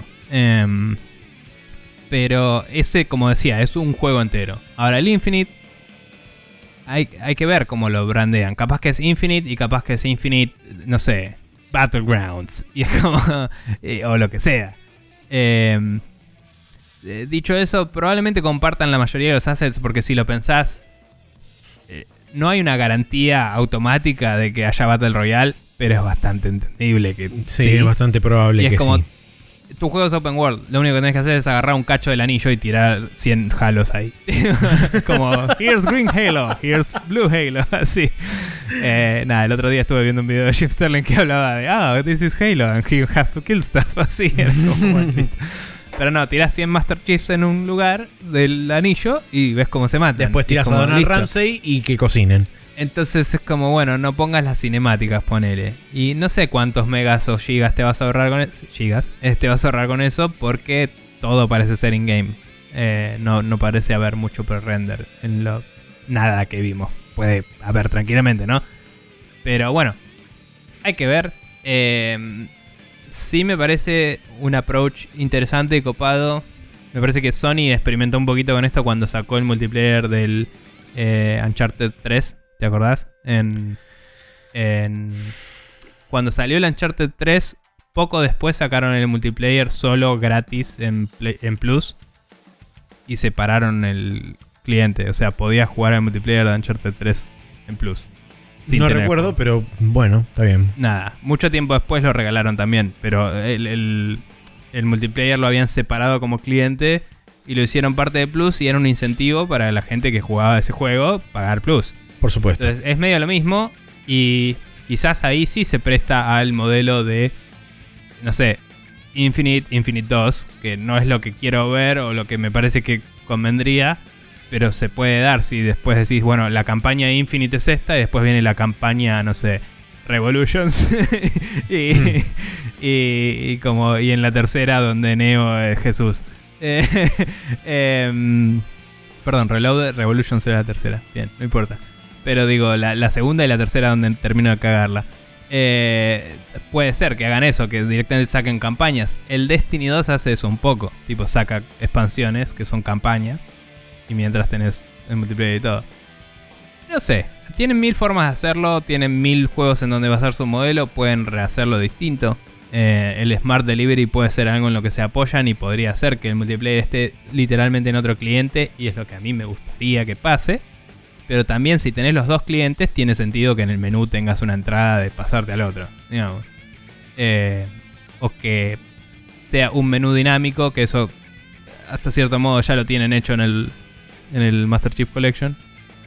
Y que te incorpore todo el menú de uno en el otro, si querés. Eh, te puede hacer, todo se puede hacer, es cuestión de qué tan robusto lo codeás. Y seguro. En general la respuesta es eh, lo más rápido y barato y no lo mejor. Así que vamos a ver qué pasa. Sí. Um, bien, calendario bien para esta semana, que tenemos este, el, arrancando el martes cuatro de agosto, el Fall Guys Ultimate Knockout para Windows y PlayStation cuatro. Uh-huh. eh, el viernes siete de agosto tenemos el Fast and the Furious Co- eh, Crossroads, que es el juego que se había presentado en el show de míster Doritos y después lo habían retrasado y etcétera. ¿No? Eh, para Windows, con ese PlayStation... que se veía para el orto Vin Diesel, ¿no? Sí, exactamente. Sí. El mismo. Eh, para Windows, PlayStation cuatro y Xbox One. Y el Horizon Zero Dawn para Windows, que este Nico se aprovechó y se los co- eh, pagó doscientos veinte. Lo pagué al precio de lista. No pueden decir nada. De lista eh, de doscientos veinte pesos. No, eran no, seiscientos. Pero creo pesos. Que eran seiscientos quince, algo sí, así. Una, una ridiculez así. Bien. Sí, que por cierto, el, el Witcher tres eh, en la Xbox, el otro día vi el store de Xbox, estaba como seiscientos y pico de pesos, casi me lo compró otra vez. Tipo, tipo el, el complete, así. el y, y era como, uy, podría jugar esto tirado en el sillón mirando la tele en vez de en la compu cuando lo vuelva a jugar. Y, y nada, estoy a punto de, te digo. Pero bueno. Eh, ya puedo hacerlo en la Switch. No sé. Quiero darle más plata a C D Projekt. Tal vez. Ni idea. Eh, pero bueno. Escúchame. Una breaking news. Ponele pip, pip, pip, pip, pip, pip, lo que sea.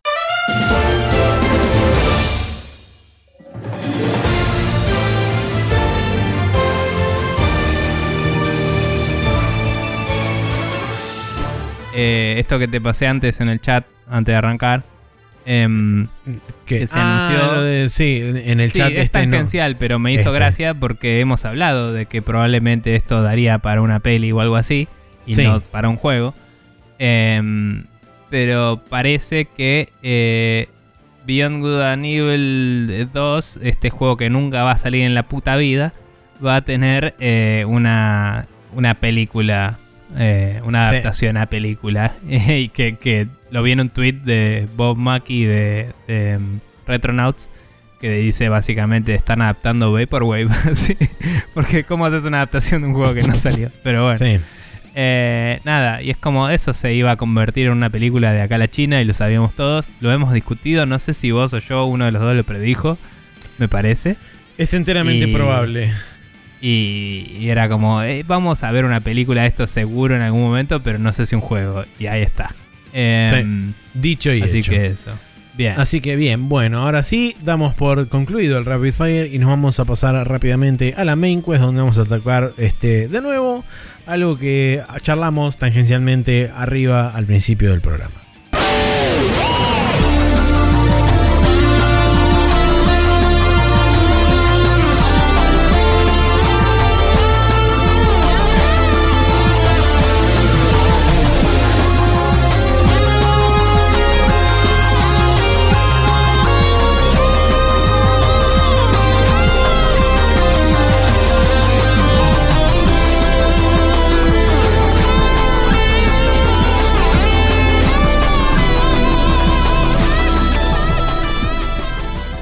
Y aquí estamos en la Main Quest, donde vamos a charlar sobre un artículo de Gama Sutra que yo, eh, digamos, mi idea es utilizarlo quizá más como disparador que para este, sí. revisar el, el artículo en sí. El artículo se llama The Surprising Way That Paid D L C Works, o la forma sorprendente en la que el D L C pago funciona, eh, que es de Simon Careless, eh, no, o Simon Careless, mejor dicho. Eh, utiliza tres casos específicos de estudio Va, eh, no tres, utiliza un par más, pero eh, tiene varios casos de estudio donde eh, el chabón ap- aparentemente en un artículo anterior había hipotetizado que el, el D L C pago en general no, no servía demasiado como, como algo, como, una, como un generador de, de ganancia sustentable, porque representaba o reflejaba alrededor de el, entre el cinco y el quince por ciento de las, eh, de las ganancias totales de un juego. Eh, uh-huh. Sin embargo, después él corroborando con eh, desarrolladores que, vale la pena aclarar, son todos desarrolladores independientes, no hay figuras de números ni de, ni de grandes publishers, ni de juegos triple A, ni nada por el estilo. Eh, son simplemente desarrolladores independientes que compartieron con este chabón sus números de ventas, eh, tanto del juego inicial como de los D L Cs o de una eventual futura eh, Game of the Year Edition o Complete Edition o lo que sea. Eh, y los resultados lo, lo sorprendieron bastante más porque en promedio, a grandes rasgos, eh, el D L C llega a acaparar entre un veinticinco y un treinta por ciento en muchos casos de las ventas totales de, o sea, de, de, de las ganancias totales del juego. Y eh, en particular es interesante notar, y esto justamente era lo que charlabas vos al principio, que en muchos casos los estudios estos lanzaron los D L Cs al poco tiempo de haber salido el juego, eh, y nunca dejaron demasiado tiempo, eh, pasar, digamos, demasiado tiempo hasta Eh, la salida de, de uno nuevo, salvo creo que en un, en un solo caso donde lo lanzaron, creo que eran este, doce meses después o algo así. Eh, el máximo era como de un año y pico, sí. No, eh, un año, un año y pico. Pero a eh, la vez, digamos, eh, lo que, lo que aportaban los desarrolladores era que la idea es que muchos de los que descubren el juego por primera vez, tiempo después de lanzado el juego, as, realizan una única compra, y muchas veces esa única compra es la versión completa del juego con los D L Cs incluidos y no la versión base del juego. Sí. Eh, nada, la discusión filosófica que decía antes sobre si sacar contenido después del juego, ¿no?, etcétera. Sí, está visto más desde el punto otra. de vista de usuario, no tanto de, no desde el punto de vista del estudio, sí, o del negocio. Sí, y es otra, y varía mucho en cuanto a si es un juego cien por ciento de historia o si es un juego pensado para ser rejugable. Eh, tiene muchos factores. Eh, vamos a bueno, medio ignorarla para esta discusión. Algo, pero... algo que menciona sobre el final también es, este, digamos, desde su punto de vista, desde el punto de vista del autor, qué juegos uh-huh. son más... Eh, propensos a esto. No sí. más propensos o m- eh. más fácilmente elegibles. Para elegibles, este. exactamente, para un, un contenido de D L C. Sí. Eh, pero bueno, a lo que iba con eso, eh, o sea, eso hecho a un lado.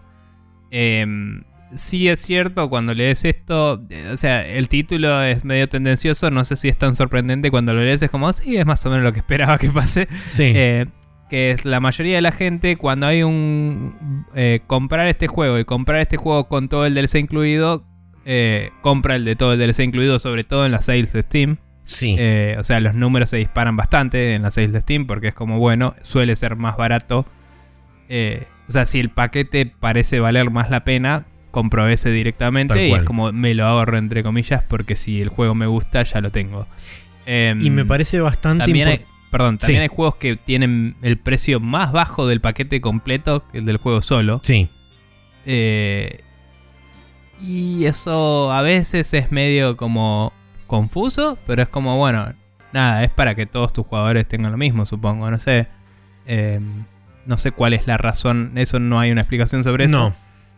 Eh, y, y obviamente el sampling es muy bajo. Son cuatro o cinco ejemplos que cita el chabón nada más. Por supuesto. Eh... También esto solo pasa en Steam, o sea, la, la, todo esto se enfoca en Steam, dice él mismo que no conoce de otras plataformas cómo se maneja, así que son datos, no te digo anecdóticos, porque es una plataforma re importante, pero muy particulares. Eh, pero bueno, como decía, aparentemente la gente eh, compra el Complete Edition de los juegos siempre que es algo que esté a un precio que les parezca razonable.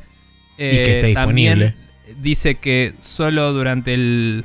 primer periodo inicial, eh, conviene sacar D L Cs, en su opinión, el chabón, porque es en el, la época en la que el interés por el juego sigue vivo y la gente va a considerar agregarle contenido, porque después de un tiempo eventualmente pasas a otro juego, digamos. Seguro.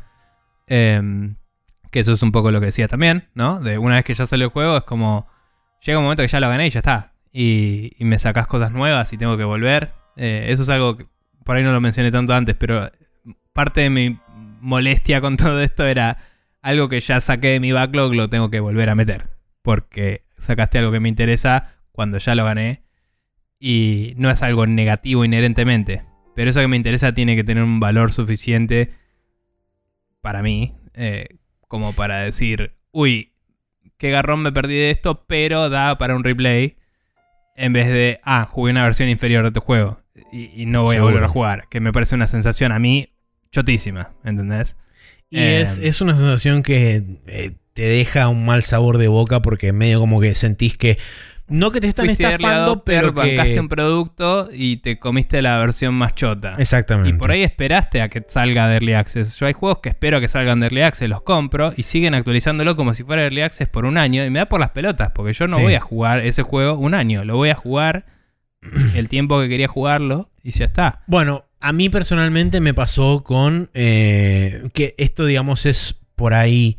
Eh, hay que hacer la diferencia entre modelos occidentales versus modelos orientales, pero me sí. pasó cuando anunciaron la versión definitiva del Dragon Quest once para el resto de las consolas, sí. eh, eh, y, bueno, y, empezando por Switch, cuando anunciaron la versión este, del Dragon Quest once con eh, voice acting y la versión este, en dos D y qué sé yo, dije, ¿para qué carajo jugué la, la primera versión? ¿Para qué lo compré? Tendría que haber esperado. Sí. O sea, sentí realmente... Ese, no te digo que me sentí estafado, pero sí me sentí eh, desilusionado de, de haber jugado realmente una versión inferior. Disconforme con tu producto con el que estabas conforme antes. Exactamente. Que, que es una sensación de mierda como consumidor. O sea, es un problema de verdad.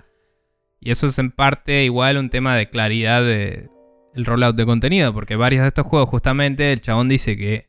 Justa, eh, o sea... Desde el día uno ya podés precomprar estos D L Cs. Sí. Y ya sabes lo que se viene.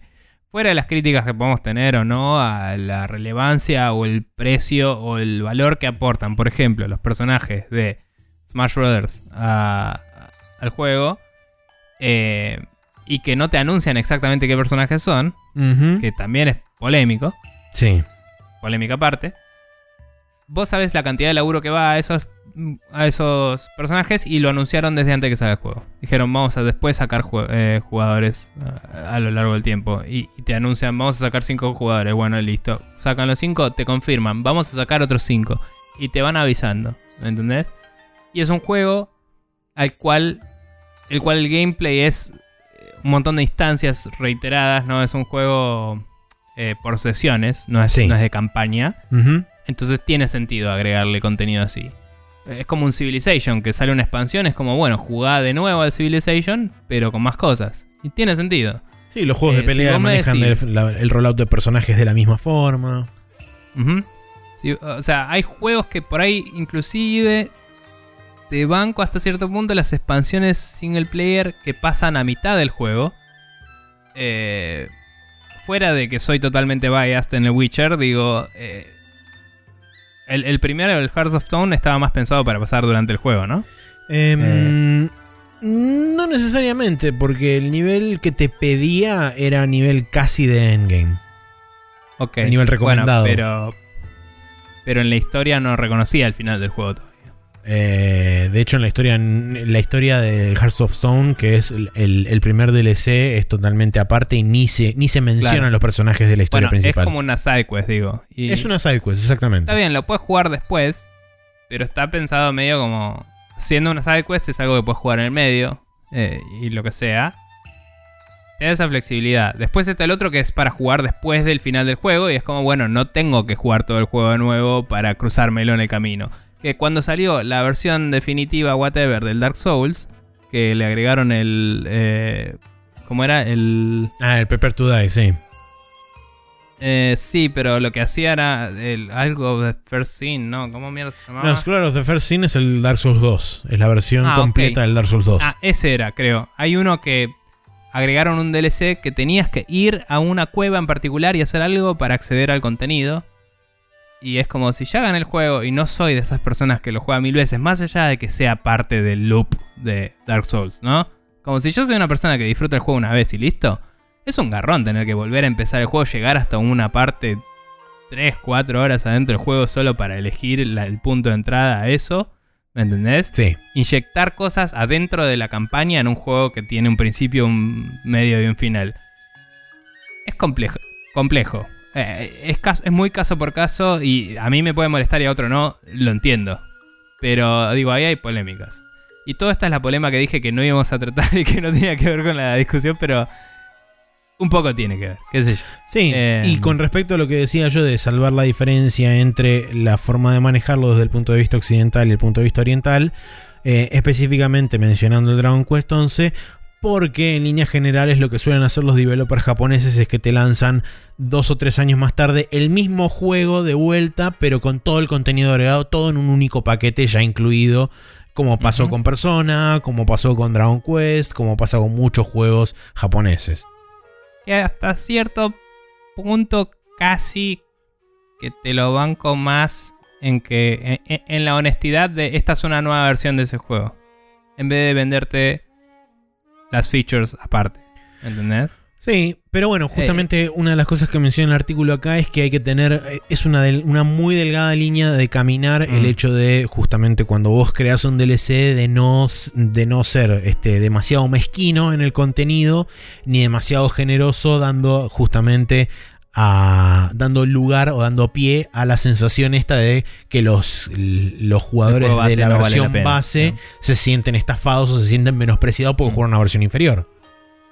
Sí, nada, es, es todo un quilombo, eh, pero bueno, de nuevo, creo que la transparencia en el plan es, más, es lo que más ayuda a eso. Es como si yo saco un juego y te digo, voy a agregar un personaje después, voy a agregar esto, voy a agregar lo otro. Me parece que vale más la pena eh, que si de golpe eh, sale un D L C que no había avisado y, y, y te cambia totalmente la forma de jugar o lo que sea. Después también hay polémicas de los parches y los cambios, ¿no? Eso es otro, otra polémica aparte. Eh, ¿Te acordás cuando ganamos el Witcher dos y de golpe dijeron arreglamos los controles? Y nosotros tipo, ah, estaban rotos. Es como, había sí. mucha gente que le habían molestado en serio los controles, a nosotros nos chupó un huevo y ganamos el juego. Eh, pero digo, hay gente que si eso realmente le molestó y de golpe lo arreglaron eh, y, y la sufrió todo el juego entero, capaz que tuvo una experiencia inferior porque nada.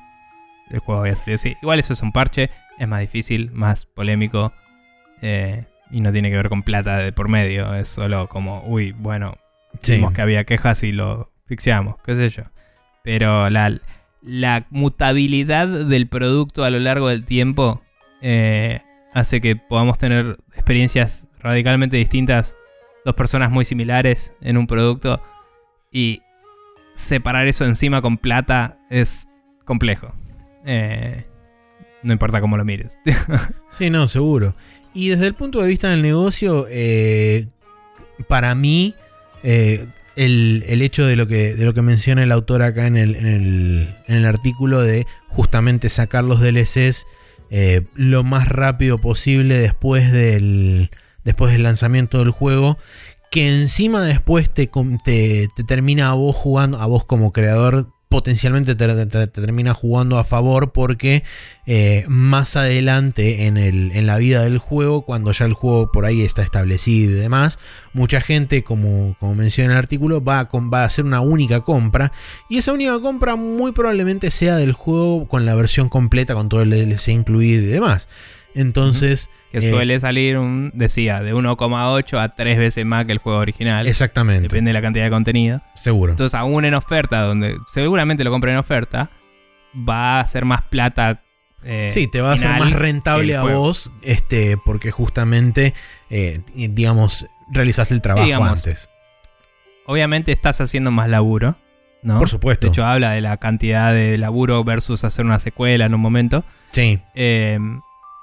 en la elegibilidad de los juegos para tener D L C, etcétera, que pone sus pensamientos al final, pero digo a nivel monetario re, eh, así rédito del, del, del productor del juego, el, el developer, lo que quieran decirle, eh, el valor del juego eh, a lo largo del tiempo decae, pero si tenés, si vas manteniéndolo relevante con más contenido, eh, podés seguir obteniendo una ganancia considerable, que si no va a reducirse en el tiempo cada vez más y tenés que tirar con eso hasta que tengas otro juego, digamos.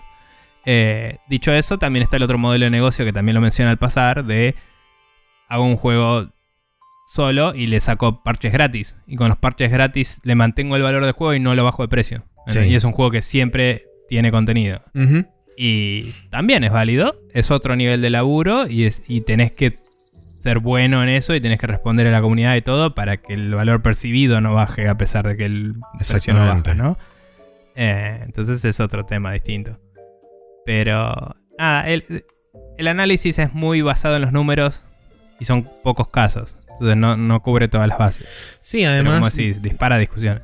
Además, de nuevo, eh, está como muy centrado sobre lo que decías vos, sobre una plataforma en particular, sí, o sobre una distribución en particular que es Steam. Eh, no están contemplando otros tipos de distribuciones en otras partes del mundo más... este más conocidas, mm. como justamente el hecho de hacer reversiones de juegos completas con todo el contenido incluido, eh, y sí. sacarlo también este, a través de ese lugar, que en muchos casos eh, ese tipo de ese tipo de estrategias hacen que la mucha gente lo compre dos veces o lo compre múltiples veces, como, sí. como pasa en líneas generales con, por ejemplo, el Persona. El Persona cinco eh, había vendido muy bien en, la, en su versión inicial, y ahora cuando salió la versión cinco Royal, creo que vendió inclusive todavía más que la versión original. Eso medio que capitaliza también, o sea, el modelo japonés del que hablabas antes, capitaliza también en el lo que ya capitalizan las secuelas, digamos. Sí. Eh, saco un juego, más allá de que era el Persona cinco, ¿no? Eh, yo saco un juego, lo juego a una cantidad de gente, esa cantidad de gente lo recomienda, mm. y hay gente que es como, bueno, ya me lo perdí, pero de golpe sale la secuela y dice, ah, esto vuelve a ser relevante, y no solo probablemente compre la secuela porque escuchó muy buenas cosas del uno, sino que tal vez vuelve y compra el uno porque debe estar barato, ¿me entendés? Probablemente, sí. Entonces, cuando haces una versión... Eh, standalone, nueva, con todo lo último, Game of the Year Edition, lo que mierda quieras Edition, Ultimate Edition, Complete Edition, eh, y lo sacás, de golpe aparece como titular, de golpe es algo que sí, vuelve está. a estar en el zeitgeist de las personas y vuelve a ser una discusión, y si sos de esas personas que quiere participar de una discusión es como, ah, este juego que me perdí, sí. esta es mi nueva chance de entrar, es una cuestión social. Sí, como, como empresa estás, estás como cobrando la banca de, este, de toda la gente que te recomendó en su, en su momento inicial, y el, el grupo de gente que se perdió esa primera ola muy sí. probablemente venga a, a justamente a querer participar y querer este, estar en la discusión en esta, esta segunda vuelta o esta, o esta nueva vez. Uh-huh. Sí, sí, a mí me pasó múltiples veces con los Souls, que les di muchos intentos, pero siempre que les di un intento de nuevo, en vez de volver a jugar al Demon Souls, que sigue siendo el que más me gustó a pesar de que no lo terminé, probaba el último porque era el que la gente estaba jugando y discutiendo y podía consultar y discutir y hablar de... Seguro. ¿Qué onda? Eh, eh, nada. Eh, una franquicia tipo... En... Bueno, Final Fantasy. Cuando salió Final Fantasy siete Remake, más allá de el, lo aclamado que es ese juego en la vida, ¿no? La cantidad uh-huh. de gente que nunca habrá jugado al uno, al, al original, que lo compró porque es como, ah, ese es el juego del que todo el planeta habló toda mi vida. Tipo, eh, debe ser ridícula. Es un porcentaje, o sea, muy grande, sí. Más allá de que es un juego totalmente nuevo y distinto y no, no encaja en esto que estamos hablando. Digo, el, el, lo que... La, lo que decía de lo social, de el estar en la discusión y de participar de ese contenido que te perdiste, es muy real en ese tipo de casos. Eh, pero bueno, después tenés también eso mismo a otro nivel con franquicias que tienen muchos juegos distintos. Seguro. Tipo, no sé, uh, me dijeron que Warhammer está bueno, hay cuatro mil millones de juegos, tipo, voy a agarrar el último y probás. Eh, no sé. Pero pero bueno, nada, sí, cubrimos un montón de cosas. No sé si algo más sobre la discusión en particular. Eh, si querés repasemos lo que dice el chabón, que para él son juegos que, que deberían considerar esta estrategia. Sí, eh, sí, eso puede, puede ser interesante. Para que estoy abriendo el link porque estaba hablando sin el link abierto. Eh, si me carga, ahí está. El chabón dice que eh, la estrategia siendo sacar D L Cs dentro del primer año después del lanzamiento, ¿no? Sí. Dice eh, cosas para considerar de si vale la pena o no que tu juego haga esto. Eh, dice, número uno, sos un equi- tienen un equipo chico o mediano eh, de juegos autopublicados con relativo éxito y cantidad de gente que tiene en wishlist tu juego. O sea, tenés una eh, base establecida de gente que tiene tu juego y está satisfecho, y además hay gente que lo tiene en la wishlist clientes. Y no se decidió. Es como, claro, bueno, a esta gente le va a aportar valor. Potenciales Entonces, ventas. Claro. Eh, después tenés eh, tenés una forma de producir una o múltiples piezas de D L Cs con un cacho de tu equipo, con un, no sé, una sección, una parte de tu equipo, eh, y tu iteración es rápida, o sea, podés sacarlo más o menos rápido. Si, si ese es tu caso, o sea, el resto tu, de tu equipo podría estar laburando en otra cosa. De producción, y, poder... y tu costo de producción es bajo relativamente también. Claro, claro, claro. Eh, sí, perdón, el run rate es eso. Eh, bien. Y después por último dice, sos bueno previniendo el scope creep, o sea, no yéndote de mambo con la definición de las cosas. Eh, entonces, si organizás bien las cosas, podés eh, sacar un D L C cerradito. Y decir, bueno, acá está este cacho de contenido, acá está este otro cacho de contenido, etcétera. Sí, porque en definitiva lo que sucede si no es que tenés casos como por ejemplo el D L C del Uncharted, donde se vuelve su propia cosa y se transforma prácticamente en un, en un side game. Sí, digamos que si ese es el caso, tenés el capital para decir, bueno, vamos a hacer que esto sea un juego. Seguro, pero, seguro. Pero, pero sí. Digo, como, como, como me parece que como... como ejemplo de scope creep es un buen ejemplo porque Seguro. Nació siendo un D L C y se terminó transformando en un, en un juego standalone. Sí, sí, seguro. Eh, pero bueno, eh, está bien eso que como... ya porque es triple A, querer contar una historia secundaria en un juego implica ya una generación de assets tan, a, tan grande que más vale, crece más vale. solo. O sea, es como, che, no puedo hacer una casa y no hacer los muebles de la casa. Bueno, hacer los muebles de la casa. Y es como, bueno, no puedo hacer los muebles de la casa... y no poner el dibujito del hijo en la heladera. Bueno, dale, hacer, y así, y de golpe tenés tipo una ciudad entera. Sí. Y es como, bueno, está bien. Sí, sí, sí, es eh, obvio. Pero bueno. Pero bueno. Eh, ¿Cómo hace la gente si quiere dejarnos comentarios, recomendarnos artículos, mandarnos preguntas, etcétera? Bien. Si quieren, nos pueden comentar mandándonos un mail a spreadshirt news arroba gmail punto com, como hizo Pyro, que nos dijo, díganme qué opinan de este video, y no nos pasó el video. eh, y nada, eh, así, o pasándonos lo que nos querían decir también. ¿Sí? Eh, pueden comentarnos, si no, en facebook punto com barra spreadshirt news, directamente en el post del programa. Pueden eh, tuitearnos a arroba Spreadshirt News, y si no pueden mandarnos preguntas a spreadshirt news punto com barra preguntas, eh, que también se accede desde el botón de contactás en Facebook, por cierto. Eh, que ahí tenemos un par de preguntas medio tangenciales, no, no de juegos. Eh, bueno, vemos pero... si, da, si da para contestarlas la semana que viene o la otra y lo vamos manejando. Veremos. Eh, bien, bien, esas son las formas todo... que tienen de contactarnos. Perfecto. Díganos qué opinan de todo esto. Así es. Nos gustaría también escuchar su opinión sobre los D L Cs, uh-huh, y cómo los impactan a ustedes este, la, este, la publicación de los mismos dependiendo del, del juego y demás. Eh, uh-huh. Bien, ahora sí para damos por cerrada la main quest y nos vamos a ir a la última sección de este programa que como siempre es el Special Move.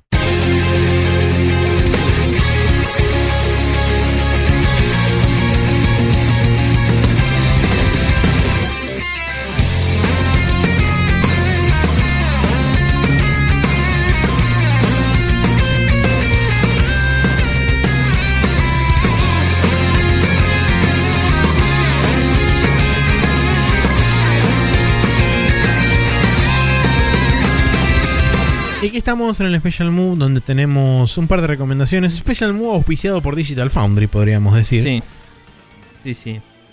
Eh, yo para abrir tengo el video del cual hablamos la semana pasada que no habíamos llegado a ver, que Exacto. es el, de, el análisis del, del demo de Halo Infinite.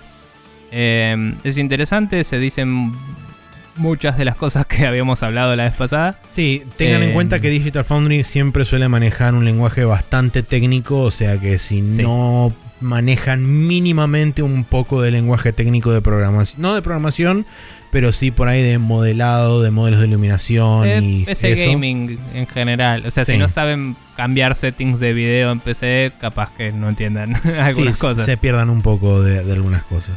Pero eh, particularmente algo de lo que hablaron que eh, me parece que lo demostraron bien, no sé si lo explicaron del todo para alguien que no entienda, pero algo que hablaron que no teníamos en cuenta, pero tenía un poco que ver con lo que hablábamos de lo de la falta del ray tracing, eh, y creo que lo mencionamos, ¿no? Ya me olvido. Yo hablé sobre el modelo de iluminación. ¿Qué, qué, perdón? Yo hablé ¿Hablaste? específicamente del modelo de iluminación. No mencioné el ray sí. tracing, pero dije del modelo de iluminación. Bueno, nada. Eh, no sé si llegamos a decirlo la vez pasada o no, pero como dijo eh, Carlos Molina al principio del programa, eh, el ray tracing se va a agregar después, eh, sí. como parche eventualmente. Y este demo no tenía ray tracing. Y eso no consideramos nosotros en nuestra discusión, pero implica justamente algo que hemos hablado en discusiones anteriores, que es que el ray tracing puede determinar cambios en el pipeline de trabajo. O sea, la gente puede necesitar generar las cosas distinto para que anden bien con ray tracing. Exacto. Y es el caso del Halo.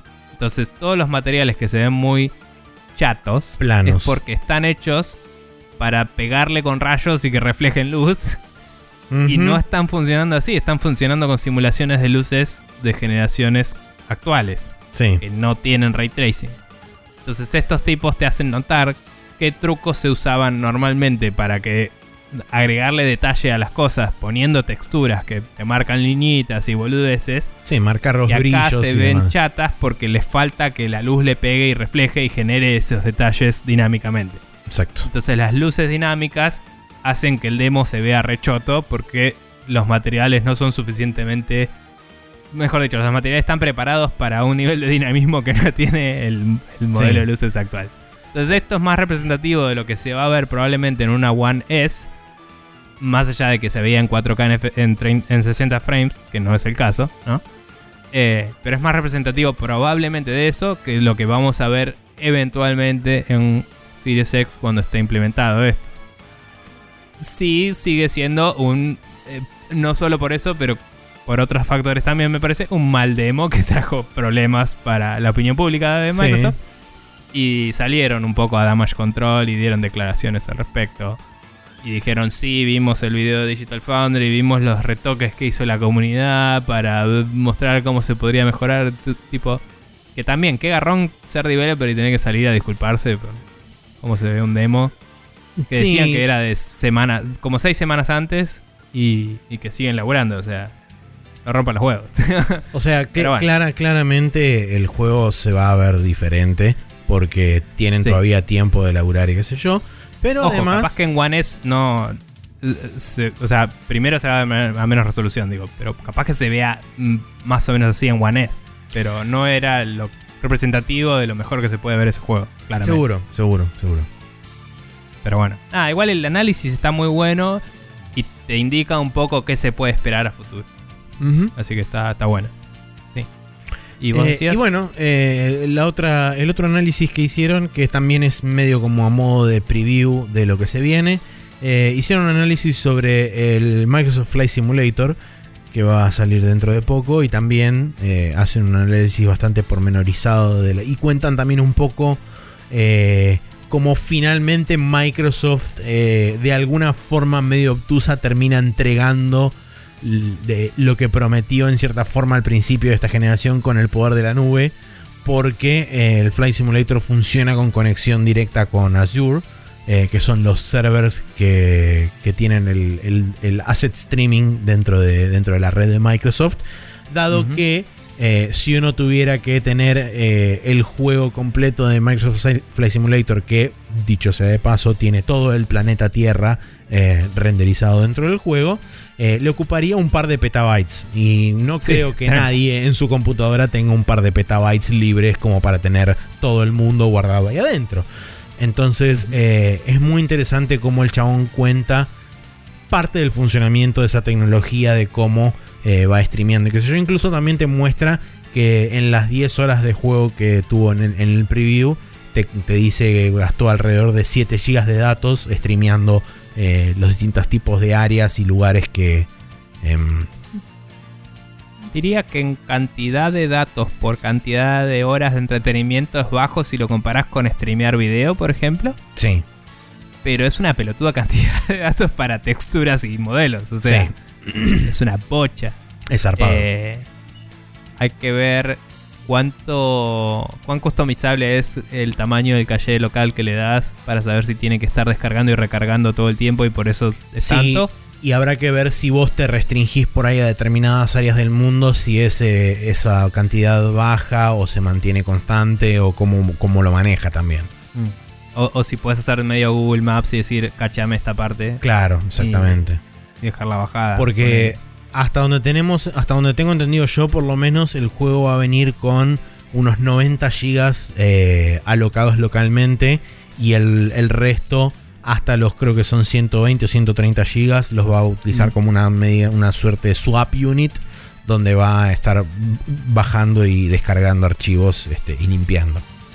Yo imagino que los noventa gigas van a ser más del estilo todo el audio de todo. Capaz que pueden streamear audio también, pero todo el audio. Eh, modelos de aviones. Que es, ¿Qué, perdón? Modelo, los modelos de los aviones, cabinas, claro, etcétera. Todos los aviones, todas las texturas de... Probablemente todas las texturas de todas las marcas que tengan deals con ellos. Sí. Eh, puede que algunas inclusive las streamen para poder darlas de, de baja o de alta más rápido en el futuro. Puede ser. Eh, o actualizarlas cuando cambie un logo de algo. Eh, y después todo lo que sea para weather effects, todas las partículas, todo eso, el motor, digamos. Sí. Y tal vez un área tutorial o escenarios armados, tipo eh, imagino que debe tener algún modo de juego para principiante que sea como, no sé, hacía acrobacias con un avión en el África y ves los animalitos y gilada esa que mostraron sí, en algún claro, sí, trailer. Te ponen el Rey León de fondo, etcétera. Pero digo, eh, porque estoy pensando, ¿cómo haces un juego de esos más approachable al consumidor final? Porque estás sacándolo en Xbox también, ¿no? O sea, tiene que ser jugable, entre comillas. Aparentemente la, la, la customización del juego, inclusive, este, o sea, varía en, en varios grados. Tenés eh, la dificultad, como, sí. La dificultad, tenés como desde very easy hasta profesional, e incluso dentro de la dificultad profesional, o, o no sé si la dificultad profesional en sí, o si no, si tenés una, una tab aparte, donde vos podés activar y desactivar cosas eh, que se manejan automáticamente o no. Seguro ahí van a ir los mods eventualmente también. Eh, muy posiblemente, sí. Igual eh, nada, nada, lo que iba es el onboarding de un jugador nuevo que, que se, tipo un jugador entre comillas, no alguien que está estudiando para ser piloto, ¿sí? Uh-huh. ¿Cómo lo haces? Y digo, imagino que tenés escenarios prehechos y vienen. Ah, habrá que ver, pero bueno, eh, pero bueno. Eh, eh, en líneas generales recomiendo el, el video porque está bueno desde el punto de vista tecnológico. Además de que sirve también a modo de preview porque el chabón jugó durante las primeras diez horas. Sí. Eh, Hay bastantes previews en YouTube también. Sí, si sí, ver, sí, sí. Yo, y, yo chum, chusmeo eh, un par y estoy cada vez más cerca de putearlos a todos y comprármelo. Este... No entiendo por qué tenés que putearlos a todos cuando te los comprás. Comprátelo. Sí, ¿cuál es sé. el problema?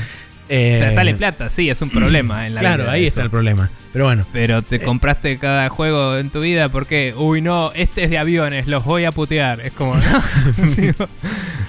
Sí. En fin. Te aviso, además de los samuráis también te gustan los aviones. No sé si vos sabías claro. eso. Yo eh. te lo estoy avisando para que sepas. Sí. Pero bueno. Bien. Eh, le cuento a la gente cómo se puede suscribir. Sí, eso. Iba a decir eh. eso y colgué. Pero sí. Eh, sí. Podcast, etcétera. Bien. Eh, pueden suscribirse a nosotros eh, si agarran la U R L spreadshirt news punto com barra podcast y la pegan en su gestor favorito, que es la forma recomendada por nosotros de suscribirse. Eh, si no estamos en Spotify, donde falta el capítulo cuatrocientos once todavía y no tengo idea de por qué. Eh, pero todos los demás están, hasta donde tengo entendido. Eh, están todos los archivos subidos a Archive, eh, donde pueden revisitar todo, todo, todo lo que tenemos. Eh, y Seba puede escuchar nuestros capítulos de Witcher ahora que terminó. Eh, también eh, tenemos, eh, obviamente, en iTunes y en Google Play Podcasts nuestro feed, que es el mismo feed que dije antes. Y nada, en general, en cualquier lugar donde encuentren podcast, más o menos estamos, excepto en iVoox. Saludos, besito volador. Eh, así que nada, eso, eso es todo. Creo que no me olvidé nada. Bien, bueno, y como eso es todo, entonces damos por concluido un nuevo episodio de Spreadshirt News Podcast. Nos vamos despidiendo hasta la semana que viene. Eh, nos veremos eh, con otro contenido diferente al que estamos. Eh, Pero la misma cuarentena. Así que nada, eso.